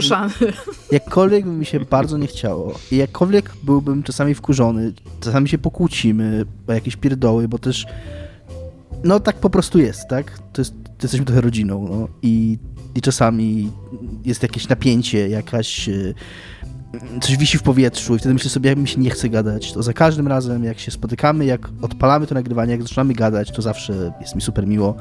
Zawsze jest mi super miło Tomka i Igę zobaczyć i chyba paradoksalnie, szczególnie teraz, mm, też w czasie pandemii wcześniej, ale i teraz, kiedy jakby ja na przykład jeszcze nie do końca odbudowałem swoje życie po pandemii, jakby to jest w ogóle mało powiedziane, ale nie chcę teraz w to wchodzić. To to, że jest taki czas w tygodniu, że przez dwie godziny siedzę i gadam z ludźmi, których znam wiele, wiele lat, których bardzo lubię i cenię i po prostu mogę z nimi pogadać, to jest bardzo, to, jakby to mi rekompensuje wszystkie te syndromy wypalenia, więc to chciałem powiedzieć tylko. Ale ty musisz z nim rozmawiać jakby w pewnych, w pewnej formule, tak? W jakimś takim schemacie. To nie jest. Kurczę, ja. Jakby Adam, ale wiecie... słyszałeś nasz odcinek kiedyś, jakiś jeden, nie? Bo to też nie jest tak, że my siedzimy tutaj w krawatach i. A, tylko jakby. Tak, wydaje mi się, że jeżeli byśmy musieli się super mocno powstrzymywać przed jakimiś rzeczami, to nam by się też źle rozmawiało. Od początku pomysłem i na nieczyste zagrywki, i później na niezatopialnych, jakby u samego źródła tych, górnolotnie mówiąc, projektów, stała taka chęć wprowadzenia rozmowy, która jest jak najbardziej naturalna, tak żeby też słuchacz, który, który jest jej odbiorcą, niejako czuł się jej częścią, czyli nie słuchał wykładu, albo jakiejś tam profesjonalnej, fachowej wypowiedzi, jakby nie to nigdy było naszym celem. Jakby fachowców szukajcie gdzie indziej. O nie, nie o to mi chodzi. Ale sam... Zero profesjonalizmu, to jest nasze zero, tak. Ale sama idea była taka, żeby to była taka bardziej wrażenie, że wchodzisz do pubu albo do czyjegoś mieszkania w połowie rozmowy. I to są ludzie, którzy są dobrzy, którzy się bardzo dobrze znają i którzy, tak, tak mi się wydaje, mają na tyle jakieś tam charyzmy, czy, czy jakichś pomysłów swoich, na, czy jakichś opinii ciekawych, że ty jesteś zainteresowany, jakby czujesz się wciągnięty w tą rozmowę, czujesz się niejako też przez to jej współuczestnikiem. Ale ten, mm, ten klimat wejścia do baru i słuchania, e, wiesz, ludzi, którzy się znają i którzy mówią o fajnych rzeczach, które ich jarają, to jest klimat, który przez te 9,6 e, roku jakby zrobiło, zrobiły setki podcastów, nie? Jakby, że to już nie jest takie świeże, jak było kiedyś. Ja wcale nie próbuję wam powiedzieć, ej, zamknijcie podcast w tym momencie i kończcie, nie? Bo bym nie miał czego słuchać w poniedziałek, nie? E, ale z, mnie to zastanawia po prostu, jak to działa z drugiej strony, bo takie mam przekonanie, chyba, że po prostu macie inaczej, że ja uważam, że gdzieś to wy, z tym wypaleniem trzeba walczyć, no ale tu Dominik powiedział właśnie, że Wiesz co, że jest walczy, jeszcze też tak, że nas y, historycznie jest tak, że raz na jakiś czas masz dość, nie, nie, nie że koniecznie podcastu, chociaż być może podcastu, ale nas jest trójka, Mamy tam, no sam jesteś przyjacielem podcastu, tak? A jeżeli ktoś już ma naprawdę gigantyczną potrzebę przerwy, no to my nagrywamy w trybie tygodniowym. Jeżeli nie nagrasz raz, to masz dwa, dwa tygodnie przerwy tak naprawdę, nie? Więc zawsze jesteśmy sobie w stanie powiedzieć, słuchajcie, potrzebuję chwili, tak, teraz dla siebie, czy możecie nagrać we dwójkę. Jesteśmy w stanie, w stanie się wtedy umówić i wymyślić formułę jakby tego przyszłego podcastu, tak żeby ta jedna osoba mogła wypocząć. Nie wiem, czy historycznie nam się zdarzyło, żeby dwie osoby miały dość naraz. Zwykle zwykle jest tak, że jedna osoba, jeżeli tam się gorzej czuje albo nie wiem, co, co po prostu nie może, no to ma prawo tak też do przerwy. Zatem mi się wydaje, że my się staramy czasem jakby trochę właśnie z innej formy użyć, co nie? Jakby to, że coś jest grane taką dużą część teraz zajmuje podcastu, to też jakby wzięło się trochę stąd, że chcieliśmy trochę inaczej zacząć rozmawiać, co nie? To, że czasem mamy jakiegoś gościa i taki już teraz go wywiadujemy, jakby już nie tylko, że tam plotkuje z nami, tylko, tylko traktujemy jakiegoś eksperta i po prostu przeprowadzamy z nim rozmowę. To, że mamy czasem jakieś odcinki tematyczne, czasem jakieś dzikie pytania od Igi i tak dalej, no to, to, to trochę z tego wynika, nie? Aczkolwiek mi się wydaje, że ciężko jest wymyślić koło, koło na nowo, jakby podcast jaki jest, każdy widzi, nie? Jakby formuła podcastu to jest po prostu godzinna audycja radiowa. Siedzisz przed mikrofonem i gadasz przez godzinę. I teraz możemy, wiesz, możemy zamienić kolejnością, czy gadamy najpierw o temacie, kurde, cyberpunkowym, czy najpierw opowiadamy o tym, że ktoś w coś grał, czy się przerzucamy dowcipami i, i tak dalej, ale koniec końców po prostu musimy przez półtorej godziny gadać o grach i tyle. I, I o popkulturze. Tak, i o popkulturze. I, i, i, I o pociągach. Tak, no i o ogórkach. tak. e, więc trudno tu czegoś więcej, coś więcej wymyślić, tak mi się wydaje. Ja nie mam, nie, nie mam jakiejś takiej takiej, takiej potrzeby wymyślania czegoś więcej jeszcze. Szczególnie, że ostatnie rzeczy, które... Bo to jest tak, może byśmy się wypalili, jakby ten rynek też stał trochę w miejscu, ale się po prostu tyle często takich rzeczy, które, o, o których trzeba porozmawiać. Ja też mam takie wrażenie, e, ja bardzo długo słuchając podcastów growych, no ale głównie słuchałam Giant Bombcastu, ja na przykład miałam gigantyczną potrzebę wysłuchania ludzi, których już przez tyle lat znam, że wiem mniej więcej, jakie tam mają pojęcie na temat czegoś i jakie mają zdanie.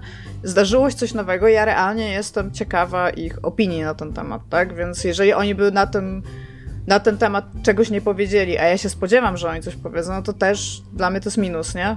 W tym momencie.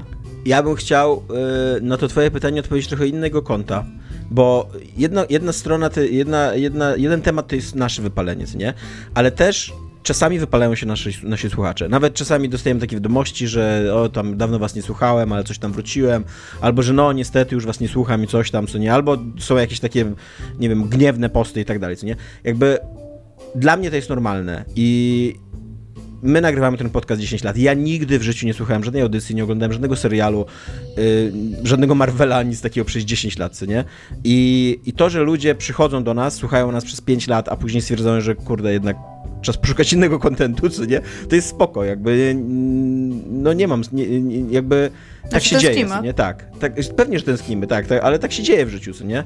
I ja bym się raczej nie spodziewał po nas, żebyśmy my nagrywali coś innego. Natomiast jeżeli wam się spodoba jakiś inny content, to też nie miejcie jakichś wielkich wyrzutów sumienia. Co nie? Jakby my jesteśmy tylko trzema typkami i jed, nasze dwoma typkami, jedną typiarą. E, Mogę być honorowym typkiem. Możesz być honorowym, tak, no dobra, jesteśmy trzema typkami, dwoma, dwoma, dwoma typkami niehonorowymi i takimi cynikami, skurwielami i jednym honorowym typkiem. E, który zawsze dotrzymuje słowa, tak. I, i my, my, jesteśmy tylko trzema typkami, którzy gadają o gierkach i się dobrze przy tym bawią i, i dostają jakiś pieniądz od was za to e, i to jest fajne. Ale tak, na, tak naprawdę koniec końców, my, tak jak Dominik mówi, my fajnie spędzamy czas, nie? Jakby to, to jest miłe, że, że możemy się połączyć, pogadać, pośmiać.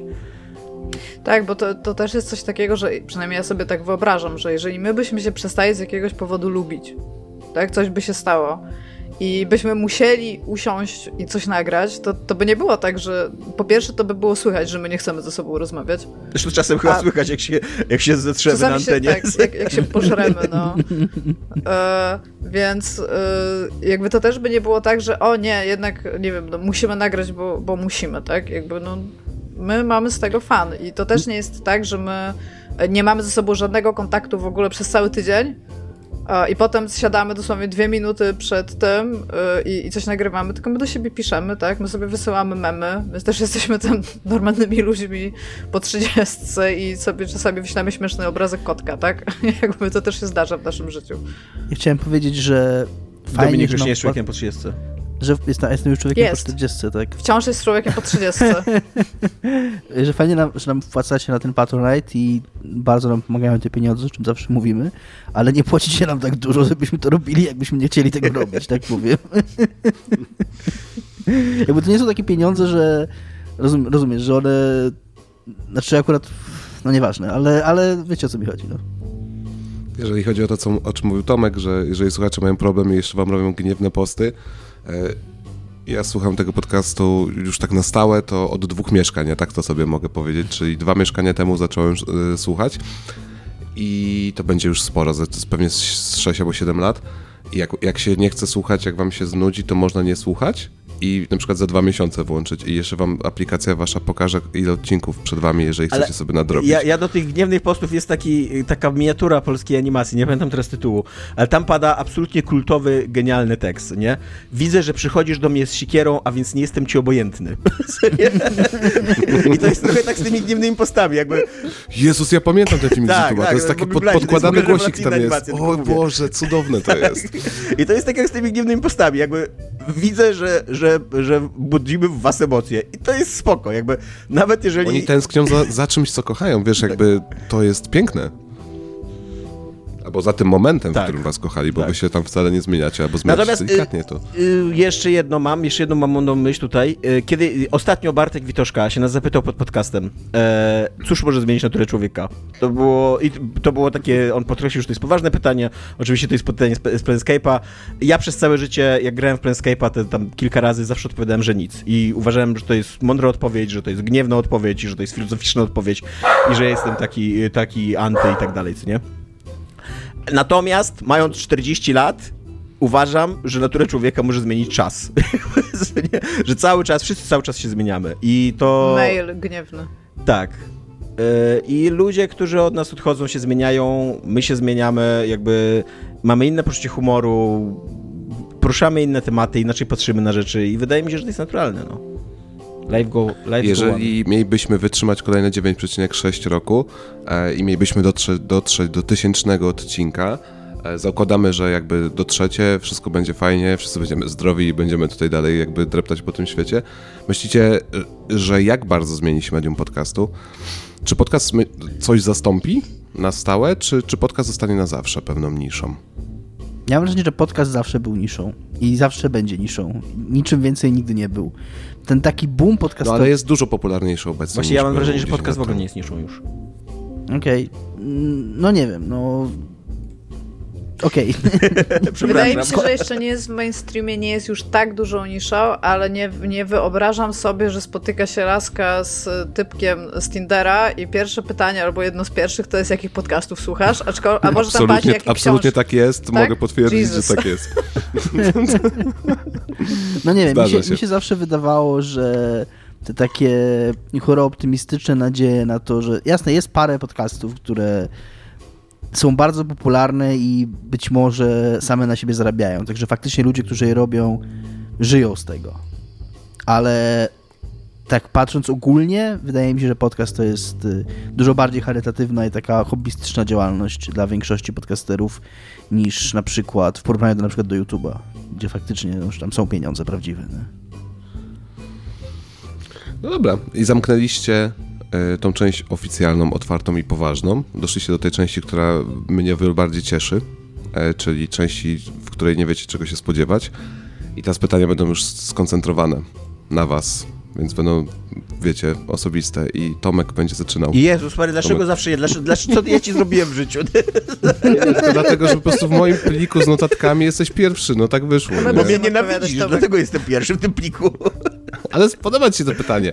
E, mam nadzieję, że się spodobają te pytania, bo starałem się jakoś tak e, pod was je podkręcić. Słuchaj Tomasz, e, na Ziemię przylecieli jacyś tacy geek kosmici i grożą, że nas zniszczą, że totalna anihilacja pod warunkiem, e, znaczy możemy jakby ocalić się, ale musimy coś zrobić dla nich i oni muszą jakby nas pozbawić części kultury. Musisz oddać geek, geek kosmitom albo kanon literatury amerykańskiej, albo całe Neon Genesis Evangelion wraz z End of Evangelion. I co zrobisz? Pamiętaj, wraz z End of Evangelion. A z drugiej strony literatura A amerykańska, ja mam, e, mogę mieć pytanie, które może pomóc Tomkowi? tak? Czy jak oddamy im tą część, to ludzie, którzy byli z nią w kontakcie, to ją pamiętają, czy my wymazujemy w ogóle fakt z historii, że to istniało? Ty, ja wiem, o czym ty mówisz, że ty zakładasz, że będą jacyś tacy wędrowni pieśniarze, którzy napiszą na nowo tą literaturę. Nie, nie ma tak dobrze. Nie mamy Okej. takiej dobrej pamięci, nie? E, kanon literatury amerykańskiej. Uważam, że... Nie dziwiąc nikogo. Byłoby mi oczywiście szkoda jakiegoś Cormaca McCartney- e, McCarthy'ego albo, nie wiem, Filipa Rota i... i no i Jack całe- London też idzie. Tak, Jack London, nie wiem, no Philip K. Dick już chyba jest w kanonie, co nie, no masa, masa ludzi. Ursula Le Guin na pewno jest w kanonie, moim zdaniem. Natomiast y, kultury amerykańskiej jest na świecie za dużo. Jakby Ameryka dzisiaj jest takim gigantem kulturowym, jakby jest takim imperium, takim cesarstwem jakby w stylu cesarstwa rzymskiego, co nie? Które tak zdominowało cały dyskurs międzynarodowy, jeżeli chodzi o kulturę, że myślę, że nawet im by się jakaś wielka krzywda nie zdała, jeżeli chodzi o tą dominację, jakby wyciąć tą literaturę, co nie? Hollywood, komiksy, muzyka pop, co, to wszystko by zostało przy nich jakby cały czas, co nie? Broadway nadal by mieli i y, no tak, więc, więc tak, jakby tego bym się pozbył. No to, kumasz, że ludzie by oglądali te filmy na podstawie ty, t- tego kanonu, który właśnie sprzedałeś kosmitom i mówili, man, to by było lepsze jako książka. No. Albo by napisa- pisaliby takie nowelizacje. Te książki na podstawie filmów powstały, więc może nawet nic nie jest stracone, jakby tak przejrzeć wszystkie z tych Ale mi się, rzeczy. mi się podoba, jak Tomasz tak chwilkę, wiesz, zastanawia się i potem ubiera ci w taką bardzo mądrą odpowiedź, w mądrą formę, odpowiedź, która tak naprawdę jest odpowiedzią nie oddam Ewangeliona, bo go lubię. bo jest cenny, Nie? jest, to jest bezcenne Jest dla mnie cenny, to jest, to jest tak jak, no, to jak, to ja bym też krzyczał tym, tym kosmitom, że nie oddam im płyty Good Charlotte z 2004 roku, bo byłem we Włoszech w gimnazjum, jak, jak ta płyta wyszła i mi się ona Ale podobała. akurat Good Charlotte. Jakby to, tutaj, tutaj Jest mega granicę. gównem, ale nie oddam. Granica Adama Piechoty. Jeśli chodzi o kulturę. Moje gimnazjum, odejdź. Yy, byłem w gimnazjum. Iga, będzie pytanie drugie do ciebie. Słucham. Kanon literatury amerykańskiej. Nie, nie, nie, nie. Słuchaj, z więzienia musisz wypuścić Fuck. EA, Sony y, tak od 2018 do 2023, czyli to takie Sony drugiej połowy PS4 i obecne, No. albo Barabasza. Kogo wypuszczasz? A EA w całości? Tak. Ja bym powiedziała, że ja bym wypuściła EA i powiem dlaczego. Bo bardzo mało ludzi pamięta ten moment, ale ja.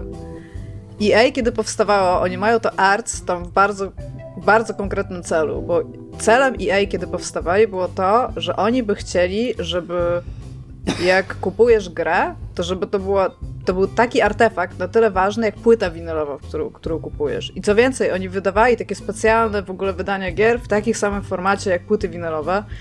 Płacili bardzo dużo artystom, robili tam fenomenalne w ogóle rzeczy, jeżeli chodzi zarówno o opakowanie, jak i te gry, na które oni się decydowali. I tam serce było po dobrej stronie. Gigantyczny problem jej się zaczął w momencie, jak oni zaczęli bardzo dużo zarabiać. I tam to arts tak już tak trochę poszło, a poza tym recydywistów w więzieniu się bije u mnie, więc mogłabym ich wypuścić i wróciliby tam dosyć szybko. Więc ja, a Sony nie wypuszczę po prostu. Sony robi bardzo Nawet- złą robotę. Myślałem, że powiesz, że wypuścisz Electronic Arts, żeby ich kupić i zmienić nazwę na Na Gay Electronic Electronic Farts. Skrót GF. E, nawet jakby lud się domagał wypuszczenia Barabasza, to byś dalej wypuścił to EA. Tak, ja, ja wierzę w... Ostatnio miałam taką bardzo długą rozmowę na temat faktu, że mm, jak powstawały Dead Space'y, to była taka bardzo duża y, ta narracja na temat tego, że te Dead Space'y byłyby lepsze, jeżeli EA nie miałoby bata, tak? Nad... Y, jak oni się nazywali? Szybko. Ojejuś. Visceral Games? Visceral, Visceral, tak. A, no i okazało się, że okej, to nie jest cały Visceral Games, który był w tamtym składzie, który, który robił Dead Space'a, no ale sobie zrobili Callisto Protocol, tak? I okazuje się, że ten bat EA jednak najprawdopodobniej mógł być tam z jakiegoś powodu potrzebny, bo niestety, i tego mnie nauczyły te duże gry, w których kiedyś robiłam, że czasami jak jest gdzieś tam albo wydawca, albo ktoś, kto realnie się interesuje tym, co się robi, to to ma takie lepsze trochę ukierunkowanie w jakimś, w jakimś stopniu i wtedy te gry być może nie są tak odkrywcze, ale są dużo lepsze niż mogłyby być, jeżeli tej osoby u góry by nie było nad tymi 300 albo 400 osobami, które każdy ciągnie w inną mańkę tą grę, nie? Więc, znaczy poza, poza tym tam zaorać, a nie? Ale tam spoko. Wypuszczam Najwyżej bardzo mi się wrócą. podoba to, że właśnie, że jakby nawet nie ma tutaj chwili zastanowienia, Sony zasługuje na więzienie, Tak, nie? totalnie tak. Zgadzam się z tym. E, Dominiku, Będzie wcielanko się, bo lubimy wcie, wcielanko. Mm. W, w wywiadach lubimy wcielanko, ale będziesz musiał takiego dokono wybrać. Możesz wcielić się w bohatera dowolnego asasyna, ale jednego, w bohatera dowolnego RPGa, ale jednego, albo w dowolnego bohatera filmu Richarda Linklatera. Co wybierzesz? Bez dwóch zdań wybieram bohatera filmu Richarda Linklatera. W ogóle Którego? Bez, bez chwili zastanowienia. Ale którego? Davida Grossmana pewnie. Z Days and Confused. Nie. Nie Okej. chciałbyś, żeby pozostawały w tym samym wieku cały czas?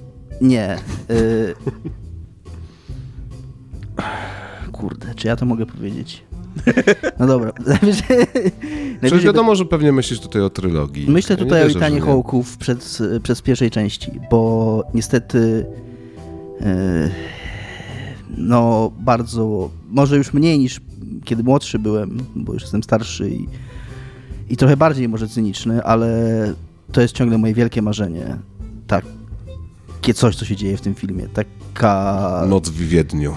taka, nie chcę tego nazwać miłością, tylko taka, to się zdarza parę razy w życiu. Taka moment, taki, taki taka chwila, że czujesz, że łapiesz jakąś więź z drugim człowiekiem. I to jest prawie zawsze obcy człowiek, to musi być obcy człowiek. To jest coś bardzo mądrego, ja to też studowałem wiele razy, ale skoro mamy taki przegląd przez nasze osobowości, to jest coś, co, powie, co napisał Richard Ebert, Roger Ebert mm, o między słowami. Y, w recenzji między słowami y, Sofii Coppoli napisał, że jest to taki rodzaj komunikacji, która jest możliwa tylko pomiędzy nieznajomymi, ponieważ osoba, która ciebie zna, zawsze ciebie spyta o konkrety, jakby zawsze nie, nie jesteś w stanie, w stanie zrozumieć abstrakcyjnie, bo ona ciebie zna, ona wie, co przeżywasz, więc od razu przechodzisz do jakichś namacalnych, konkretnych rzeczy, a tylko z nieznajomym potrafisz rozmawiać o absolucie. Coś takiego on chyba wtedy napisał.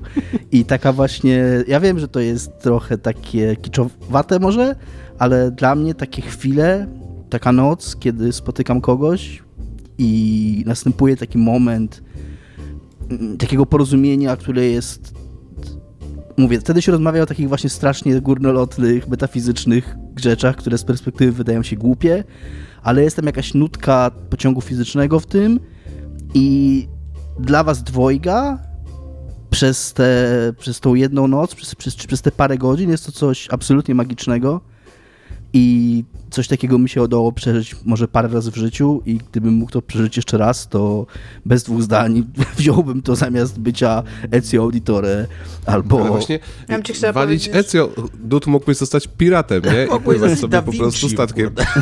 Mógłbyś zostać literalnie tym typem z Assassin's Creed 3, który po prostu znika, jak go widzisz. Du- Tomek o tym mówił w rancie. E, dlatego, dlatego właśnie się bałem, ale Ale jest jesteś naj, naj, największym geniuszem w historii świata. To jest postać w Assassinach. Ale mi się podoba, że i tak poszedł w to, bo ja właśnie wierzyłem w to, że ten romantyzm tutaj wygra. To jest moja Jestem- odpowiedź, no nie, nie, nie, zosta- nie, zos- nie zawiodłeś mnie nie tutaj. wycofuję się z nie wycofuję Super. się z nim. To masz. To masz, No, to tak. masz. To był bardzo jeden- z moich ulubionych momentów często podcastu był ze starych czasów. Eee, słuchaj, musisz oddać któremuś słynemu komiksiarzowi swoją biografię. Jakby generalnie musi powstać biografia w komiksie e, twoja, tylko jest haczyk w tym wszystkim, że ten autor będzie miał dostęp do wszystkich faktów o twoim życiu i to on napisze scenariusz. On zrobi ten scenariusz i ty nie będziesz mógł pod sam koniec powiedzieć, ej, to mi się nie podoba. To kto by musiał zrobić biografię twojego życia komiksową tak, żebyś y, nie zapadł się pod ziemię? Nie wiem, jak to powiedzieć. No, chyba jeżeli się miałbyś wstydzić, albo tak, żebyś był usatysfakcjonowany po prostu. Nie wydaje mi się, że można było szczerą biografię kogokolwiek zrobić tak, żeby się nie zapadł pod ziemię. Jeżeli to miała być taka... Myślisz, że, bo mnie to zastanawia, jak wychodzą te filmy typu Social Network albo Big Złosit i oni oglądają te filmy o sobie i sobie myślą, eh, dobre. Jestem ciekaw, nie? Czy, czy oni tak mają? Czy oni już mają takie ego, czy nie mają Nie no, ale wiesz ega? co, y, to jest... y, To są dzieła, które nie spełniają warunków twojego pytania, bo mm, ani Fincher o Zuckerbergu, ani Scorsese o Beowulfie, nie pamiętam jak on się nazywał, No o tym facecie z Wilka z Wall Street. Um, oni nie wiedzieli oni wszystkiego, co nie? Oni, oni znali z medialne, medialne fakty, takie... Belfort. Ale Belfort, sami no napisali właśnie. scenariusz i ten scenariusz nie... Tak, wiesz, ale nie jak ty mówisz, że się ktoś będzie o mnie wiedział wszystko, co nie, to wiesz, to to jest masa intymnych rzeczy, co nie? Które mówisz, to komiks, więc... On będzie wiedział, jak ja siedzę na kiblu, no. co nie? Wiesz. Więc jeżeli, e, jakby to, to, już, to już ustawia nam taki rodzaj e, biografii w stylu właśnie mojego komiksu, co nie? Innego, się- innego się nie da zrobić. Jeżeli, jeżeli, Wiesz o co mi chodzi z tym pytaniem, bo jakbym ci zadał pytanie po prostu o to, kto miałby zrobić twoją biografię, to byś wybrał swojego ulubionego komiksiarza, ale pytanie właśnie, czy twój ulubiony komiksiarz jest ten typem artysty, który by wykorzystał te złe fakty swojego życia, żeby mieć efektowniejszą historię. I to już się robi dużo bardziej skomplikowane wtedy. Może przesadziłem z tym pytaniem. John Matt, no, tak bym powiedział. John Matt to jest człowiek, który zrobił um, taką serię komiksową o sobie, o swoim pozbawionym życia i treści życiu.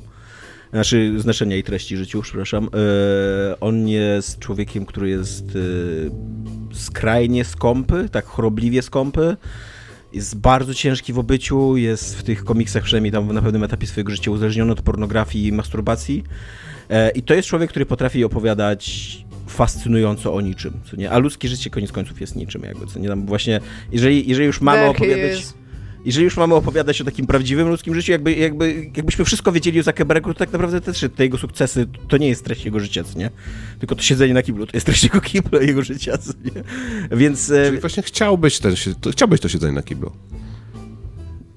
to jest dużo ciekawsze, koniec końców, niż, e, niż Zuckerberg. Jakby taka, taka proza życia dla mnie. Ja zawsze najbardziej lubiłem, bo ja wiesz, pisałem doktorat nie, z autobiografii i, i też w związku z tym w dużej mierze z biografii komiksowych. Zawsze najbardziej lubiłem w życiu nudę i, i taką, to, to, to, to kiedy się nic nie dzieje, co nie? Bo to jest prawdziwe życie moim zdaniem. Bo w prawdziwym życiu nic się nie dzieje. Prawdziwe życie jest smutne, szare i do dupy. Czasem, czasem jakieś fajne rzeczy się w nim dzieją. I opowiedzieć o tym interesująco, ciekawie, wciągająco, to jest niezwykła sztuka, nie? E, I coś takiego bym chciał przeczytać o sobie. Jakby, I pewnie wtedy bym pomyślał, że kurde, moje życie jest ciekawsze niż jest, nie? Byłaby to głęboka sztuka wtedy, wiesz, a głęboka sztuka kogoś zmusza do refleksji, wzrusza i tak dalej. Ja bym sobie miał wtedy takie wrażenie, że moje siedzenie na kiblu kogoś poruszyło. No, tak. No to, to, to, to coś osiągnąłem, nie? E, Iga, pytanie, które mam drugie dla ciebie, e, jest pytaniem takim, no bo moje serduszko pod względem giereczek i gustu bardzo często bije w podobnym rytmie jak twoje, więc e, zostałaś zaangażowana, jakby jest taka misja, takie jest zadanie, że ktoś ma jakiegoś takiego w rodzinie Bachora, którego absolutnie nienawidzi. Jakby i że tutaj pieniądze nie grają roli i trzeba temu Bachorowi, bo on ma 7 lat. 7 lat i uwielbia gry, jest uzależniony od gier. I jakby generalnie trzeba mu e, wrzucić po prostu w jego, w, jego taki, w jego codzienność tą grową jeden horror, który go straumatyzuje na resztę życia. dziecko do końca życia. Dobrze, nie? Tak, masz- czy, masz zniszczyć bo on to ma dziecko 7 lat, więc on nie może, w, czy, czy mogę Nie, zrobić nie, coś nie, nie ma tak, że nie, mo, nie- nie ma tak, że nie może. Jakby Dobra, to wsadzam mu wiara, którego granie. nie może mieć na głowie, bo ma 7 lat. I sprawdźcie Okej. sobie legalne e, uobostrzenia, jeżeli chodzi o, o wiara. Siedmiolatkowi nie można dać wiara na głowę. I daj mu Resident Evil 7. To Dominik się ucieszy z tego pewnie. Nie. Myślisz, że Resident Evil 7 w całości na VR by straumatyzowało kogoś na całe życie? Wydaje mi się, że ten VR tutaj dla siedmiolatka, który ma odpowiedzialnych rodziców i w życiu nie miał VR na głowie, myślę, że mógłby, bo to jest coś nowego przede wszystkim jako, jako doznanie, tak? A... Siedmiolatki mają bardzo krótki attention span, więc to nie może być tak naprawdę taka gra, która by mnie na przykład straumatyzowała, bo horror działa dobrze, jeżeli się w niego zanurzysz, tak? A siedmiolatek się nie zanurzy w horror, jeżeli tam nie będzie dużo się działo, więc to musi być akcyjniak. Resident Evil 7 jest bardzo dobrze zrobioną grą. I tam jest dużo jumpscare'ów na samym początku, tylko że on nie może ściągnąć tego VR-a. Czy jesteśmy w stanie tutaj zrobić takie narzędzie, jak piła używa na ludziach, żeby on nie mógł ściągnąć tego VR-a do czasu, aż No nie spokojnie mogliśmy tak zrobić, jakby, że on musi przynajmniej przejść ten cały segment, wiesz, w domu. Te pierwsze trzy godziny. Nie, chcę, tak, chcę żeby on musi... Chociaż nie, bo on się potem z tym już oswoi. Dobra, no Nie, niech, bo on pójdzie do tak. kopalni jakby i będzie strzelał shotguna i już się poczuje pewny Tak. siebie, nie? No. Więc ja bym, ja bym zrobiła pewnie taki eksperyment, aczkolwiek, aczkolwiek ja nie jestem za traumatyzowaniem dzieci, tylko że jeżeli dzieciak bardzo ma 7 lat i bardzo lubi grać w gry, jest nie do wytrzymania, Ale to on jest trzeba... okropny, jakby po prostu to jest jakby to dziecko z filmu Omen, wiesz, praktycznie. No ja wciąż jestem za tym, że dzieciakowi, który w jakiś sposób ma... Bo tak naprawdę jak dziecko jest nie do wytrzymania, to to dziecko nie jest nie do wytrzymania, bo jest złe, tylko ma jakiś tam problem z...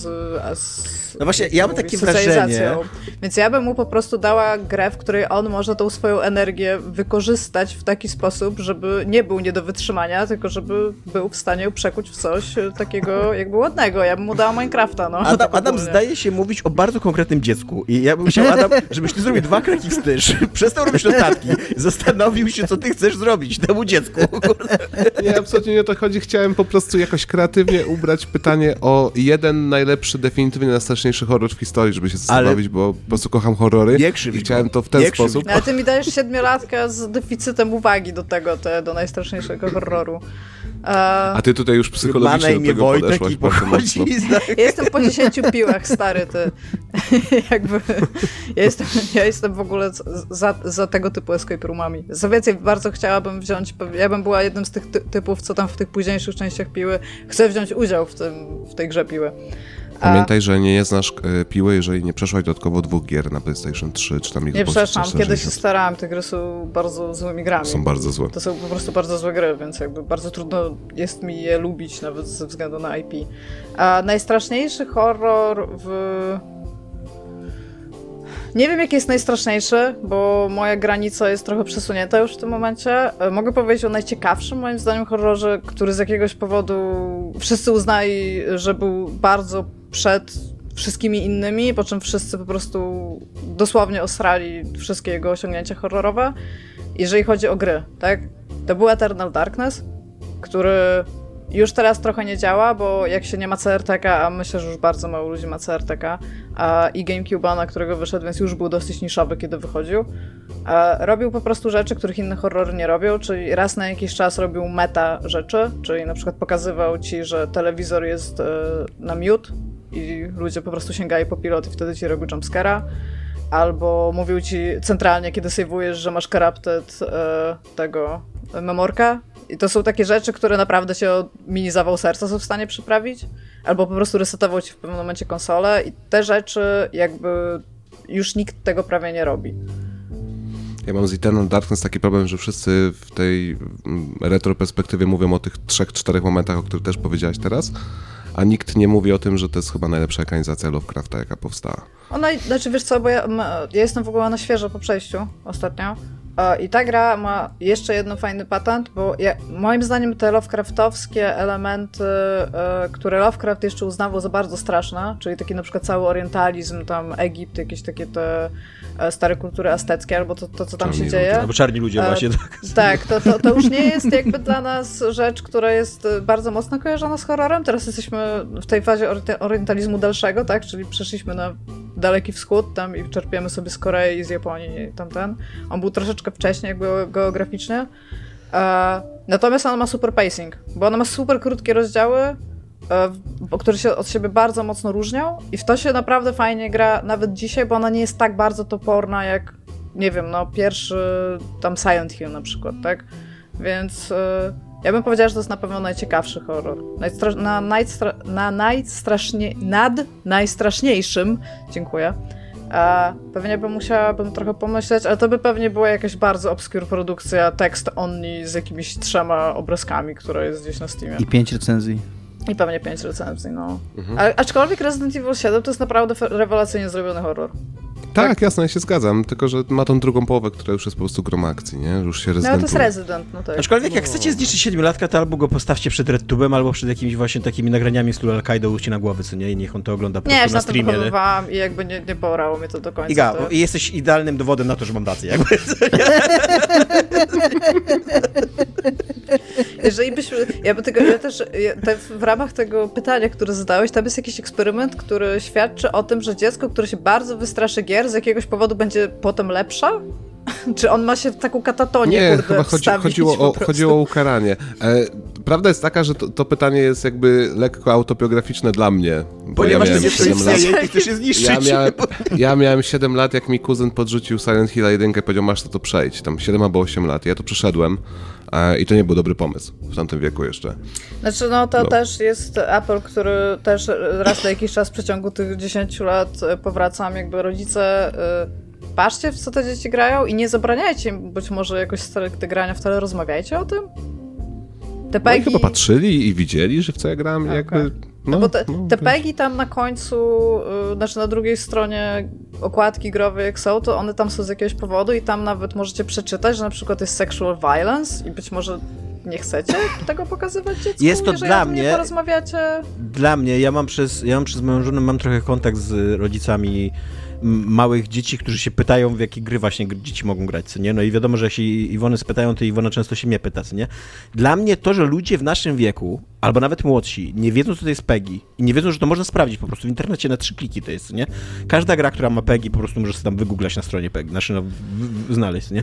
To jest dla mnie szok, co nie? A autentycznie ludzie nie mają pojęcia o tym, co nie? Na, mnie raz kiedyś, to też mówiłam o tym na antenie, nawet pani okrzyczała w Empiku, bo był tam jej e, syn, no nie miał 7, może miał z 9 lat.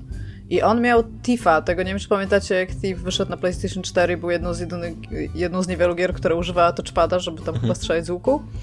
A, I no, Thief był chyba bodajże PEGI 16. I to dziecko stoi samo przy kasie i e, no, babka za kasą zaczyna podliczać tę grę. No ja stoję dostępna i ja mówię, a nie zapyta się tutaj pani dziecko o legitymację? I ona mówi, czemu? Ja mówię, no bo to jest PEGI 16. I ona mówi, ale mama tam stoi i pokazuje. Babka, która patrzy w telefon i zupełnie nie jest zainteresowana. No to ja podeszłam do pani i się pytam, przepraszam, czy pani tam słyszała może o PEGI, czy może pani zna tę grę w ogóle, nie? Albo cokolwiek takiego. I ona mi ogólnie kazała, w brzydkim słowie, kazała sobie pójść. Więc jakby nawet nie chcę uwiedzieć tak na koniec dnia. Tylko chcę grę, dostaję grę.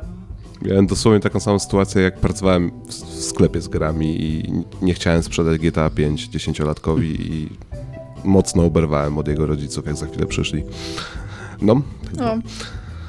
Dominik, Y, Adam, tak się nazywasz. Cześć. Cześć. e, Tim Schafer, Dave. Grossman i Ron Gilbert zbierają się do kupy, są w świetnej formie, dobrze się dogadują, nie, nie mają żadnych złych wspomnień i tak dalej i będą robić przygodówkę. Co pomyśleli? Okej, działamy, robimy przygodówkę. I ta przygodówka będzie zależała od ciebie, ale oni ci dają do wyboru tylko dwie opcje. Że albo robią Możesz ją zrobić o i... wszystko, Dominik. Nie, są tylko dwie opcje nie? I, i, i tyle. I musisz wybrać, bo i nic innego ich nie interesuje. Albo robią przygodówkę o Idze, ze Smol... Edze, Idze Ewie Smoleńskiej, albo o Tomaszu Pstrągowskim. O Jezu, o kim to- powstałaby przygodówka? Nie od, ma właściwego od tego wyboru. zespołu. Komuś Kogo bardziej kochasz, Dominik? Dajesz. To nie jest chyba nawet kochasz, bo, bo jakby znasz ich od tylu lat i to też jeszcze musi się przekładać na dobrą przygodówkę. Ja mam odpowiedź, nie? która, na którą mam nadzieję się nikt nie obrazi. Mam nadzieję. Wybieram Igę. Ja chciałam właśnie powiedzieć, że moja przygodówka byłaby smutna jak dupa. Być może, ale Iga od jakiegoś czasu, i było to już słychać w tym odcinku, jak mówiła o swojej pracy, jest tak tajemnicza i ona tak utrzymuje te swoje NDA w stosunku nawet d- do nas, nie zdradza niczego, że ja nie mam pojęcia tak Mam naprawdę. nadzieję, że ktoś z Bluebera tego słucha. nie mam pojęcia tak naprawdę, czym się Iga zajmuje, gdzie się Iga zajmuje. Ona równie dobrze ma tyle znajomości w ogóle, tam Josh Sawyer to wiemy, nie? ale tyle różnych, w tylu różnych kręgach się obraca, że jakby mi powiedziała jutro, że tam dwa dni w tygodniu siedzi w Stanach, a później pije kawę w Hongkongu z kimś, i, I ja bym totalnie w to uwierzył. Jakby życie IG jest pełne przygód i, i ekscytacji, i ciekawych ludzi, i ciekawych wydarzeń. I też yy, wydaje mi się, że z tego powodu, żeby poznać trochę lepiej, co, Iga, co czym się Iga zajmuje zawodowo, ale też wydaje mi się, że Iga ma chyba najlepszą z nas i mieliśmy tą rozmowę z różnych powodów przed tym odcinkiem. Mm, taką najlepszą zdolność do wymyślania na poczekaniu śmiesznych rzeczy, do takiej improwizacji, takiego, takiej kreatywności na zawołanie. Bo nie chcę powiedzieć, że jest najbardziej kreatywna z nas, ale ja na pewno nie mam i wydaje mi się, że Tomek, nie chcę się za Tomka wypowiadać, ale wydaje mi się, że sam to napisał jakiś czas temu, że nie mamy takiej, takiej umiejętności do bycia kreatywnym na zawołanie a Iga ją ma, więc realizacja tej persony zrobiona przez Tima Schafera, która umówmy się, byłaby dużo śmieszniejsza, od prawdziwej Igi. I dużo No właśnie chciałam powiedzieć, że ja bym nie mogę tego zrobić. To nie działa. Byłaby, więc taka przerysowana Iga wykonana przez Tima Schafera, która miałaby te cechy Igi tylko jeszcze bardziej w ogóle podkręcone i, i zwariowane, m, byłaby bardzo fan postacią. Y, Tomek, nie obrażaj się, to nie jest nic osobistego. Nie, nie, spoko. Ja, ja mam tylko nadzieję, że Dominik to powiedział do tego, żeby na planie robienia tej gry przez x lat oczywiście, bo tyle się robi teraz gry, e, Tak. mogłabym zawiązać e, taki piękny romans z Schaeferem, za co dziękuję. Swoją drogą, ja co cztery razy już pisałem do Schafera, żeby, nam, żeby czy będzie gościem w naszym podcaście. Tak jak mu piszę co parę miesięcy do zasadzie, o cześć Schaefer, dawno, dawno nie rozmawialiśmy, nie, nie jeszcze nie Mam pamiętasz. nadzieję, że odpowiedź na poprzedniego maila. Coś takiego. No, brzmi jak ten korpus pamik właśnie, no. Ja w ogóle strzeliłem w jego maila, no ale nie dostałem żadnej zwrotki i stwierdziłem, że team at doublefine.com nie? I, i tam co, co parę miesięcy Bo albo to co... smutne, jak te cztery maile, to jakby do nikogo nie docierają, nie? I Schaefer jakby wiedział, tylko to już dawno by był w tym podcaście, nie? Ale że one docierają nigdzie, bo, bo nie ma takiego Tak, maila. teraz nas słuchaj, przeszukuję swoją skrzynkę. Gdzie? Ostatnie pytanie, tak naprawdę, to już pytanie do was e, łącznie. E, żeby gdzieś nasze śmieszki znowu wy, wypoziomować, upoważnić. E, pytanie, które ktoś mi podsunął, też swoją drogą, jak rozmawiałem właśnie, że będę tutaj, tutaj z wami rozmawiał, to e, pytanie na temat naszego świata w, i życia w Polsce. O, tak wesoło będzie, że żyjemy w dość smutnym kraju, w którym nie ma za dużo perspektyw dla naszego pokolenia. My z Igą jako milenialsi, tak, y, w ogóle to już jakby przegraliśmy wszystko, a młodsze pokolenie to nie wiadomo. Ja i Tomek też, ja i Tomek? Właśnie chyba też, wszyscy jesteśmy milenialsami. Ja nie traktuję was chłopaki jako milenialsów, no bo jak? A co, my jesteśmy jesteśmy- z pokolenia jest- wojny? Boomerami jesteśmy. Nie wiem, coś, trzeba coś wymyślić pomiędzy tymi baby boomerami a, a nami, no bo wy jesteście jakoś tak, nie wiem, coś mi Jesteśmy nie pasuje. na tej mm, dolnej, powiedzmy, granicy, ale totalnie jesteśmy milenialsami, zawsze byliśmy. No dobra, no, już niech ci będzie. 40 No dobra, i co z tym krajem? Eee, jak radzicie sobie z codziennością w tym kraju? Jak radzicie sobie z życiem tutaj i z jakimś takim utrzymywaniem, powiedzmy, że w miarę stabilnego entuzjazmu i czy macie jakieś e, pomysły, jak można radzenie sobie e, sprzedać dalej, jakoś zasugerować słuchaczom, bo najwyraźniej część naszych słuchaczy, y, młoda część, radzi sobie tak sobie z tą codziennością. To ja może powiem, że ja sobie też bardzo mocno nie radzę. Ja też sobie nie Eee, radzę. Ja też tego nie. stopnia. Ja mieszkam. Macie Ja przejebane dzieciaki, to wam mówię. Tak. Ja mam blisko do dwóch granic i tak raz na miesiąc rozważamy przeprowadzkę, po prostu za którąś z nich. E, szczególnie, że jedna z nich to jest, e, to są Czechy, które są no, krajem ateistycznym, więc to jest taka bardzo miła odmiana by była dla mnie. A natomiast to, co ja robię, to po prostu staram się, e, i to jest może jakiś hint, nie wiem, życiowy, znaleźć bardzo szybko zatrudnienie w innym kraju. W sensie, że mieszkać tu, pracować gdzieś indziej, najlepiej za inną walutę. I to jest jakieś wyjście, które można pewnie z tego wszystkiego znaleźć. To jest chyba najlepsza rzecz, jaką dała pandemia, tak w ogóle, że to się Tak. coraz częściej dzieje. W ogóle pandemia. Jakby to się już pojawiało w dyskursie, jeżeli chodzi o branżę, ale pandemia, w pandemii okazało się, że te wszystkie rzeczy, których nie dało się zrobić, że to było po prostu fizycznie niewykonalne, żeby pracować zdalnie nad projektami, są totalnie wykonalne. E, I co prawda ta e, produktywność, która taka była na samym początku gigantyczna, że ludzie wrócili do domów i nagle dużo lepiej im się pracowało, to to spadło i się mniej więcej wyrównało. Ale te tryby hybrydowe i branie projektów z innych miejsc nagle się okazało, że otworzyło bardzo dużo perspektywy po prostu dla ludzi, którzy już w branży są. Niestety spowodowało to też trochę to, że, że troszeczkę trudniej jest się dostać do tej branży w tym momencie, bo po prostu dużo prościej zatrudnić kogoś na ułamek etatu z doświadczeniem niż szkolić kogoś nowego na miejscu. I to jest taki. A do tego to w ogóle jest Tego. kiepski, kiepski moment dla branży, jeżeli chodzi o zatrudnienie. Teraz tak, ale e, rozmawialiśmy o tym, że są jakieś plotki, że to się tam Tak. skończy Niby do końca marcu. roku ma być, tak. Tak, coś. No. Ja znam taką branżę, nie będę jej nazywał, ale znam taką branżę, w której brakuje 200 tysięcy nauczycieli, jakby nie, ma problemu ze znalezieniem mów, jaka to branża.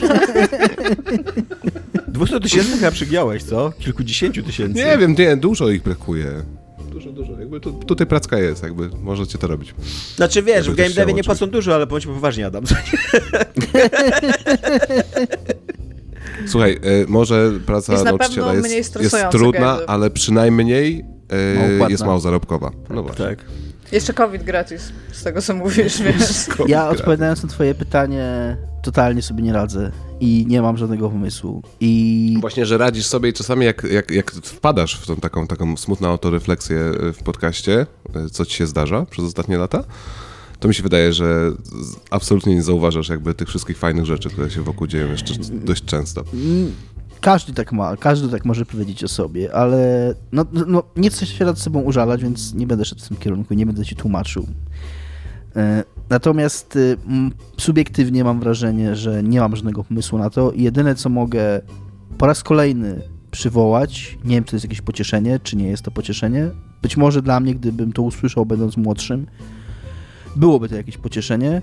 Ludzie 40-letni nie wiedzą ani trochę więcej i nie są ani trochę mądrzejsi na temat tego, co robić ze swoim życiem i jak je prowadzić od ludzi 20-letnich. To jest tylko wszystko udawanie, to jest tylko wszystko mina albo poza.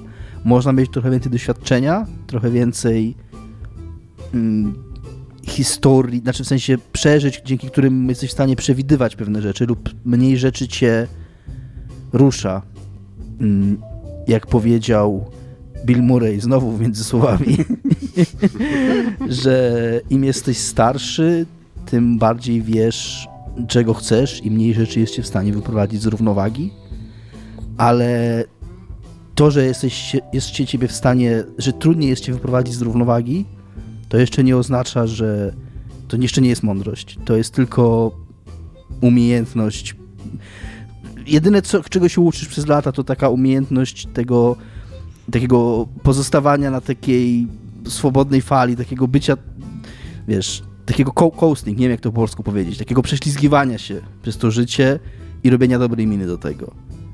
Nieważne, to chyba, że faktycznie jesteś jakimś w ogóle super człowiekiem sukcesu, ale ja przypuszczam, że ci wielcy ludzie sukcesu, którym wszyscy tak imponują, to Też koniec... srają, już to ustaliliśmy To jest, to, jest, to, to jest w ogóle jakaś inna jeszcze sieczka w głowie i, i mentalne problemy, które się z tym wiążą, więc to jest moja, y, y, moje słoneczko tutaj radości, które daję do tego pytania.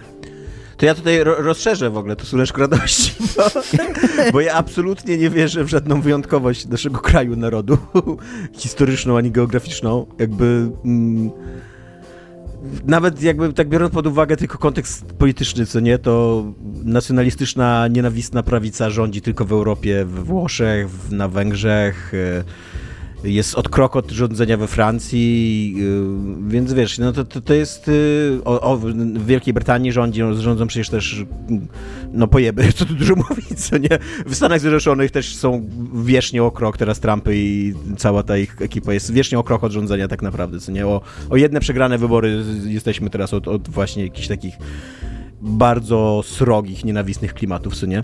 W połowie świata, a w drugiej połowie świata się żyje dużo gorzej niż u nas, bo po prostu nie ma pieniędzy i nie ma warunków i, i tak dalej. Więc to, co chcę powiedzieć, to, że możecie być nieszczęśliwi na całym świecie. Ja mam radę, ja wpadłam na radę. Weźcie dwóch żebeczków i założcie podcast. E, I tak, to jest dobra rada, bo trochę do tego idę, bo i nie wierzę w to, że wyjazd, ja miałem, jak byłem e, naiwnym studentem, to miałem taką, wygooglałem taką wspaniałą wyspę Tokelau, takie państewko wys- wyspiarskie na oceanii i miałem e, takie, takie, takie cudowne wyobrażenie o tym, jak tam się musi wspaniale żyć, nie? Jak, e, e, I te, teraz jak jestem, jak jestem dojrzalszym człowiekiem, to w to nie wierzę. Uważam, że na Tokelau też bym był nieszczęśliwym człowiekiem. Natomiast relacje z ludźmi to jest coś, co jest absolutnie najważniejsze w życiu i absolutnie najbardziej satysfakcjonujące i przynoszące ci najwięcej szczęścia i najwięcej energii i motywujące i, i tak dalej. Więc jeżeli mam coś powiedzieć naszej młodzieży, to dbajcie o swoich bliskich i o swoje przyjaźnie.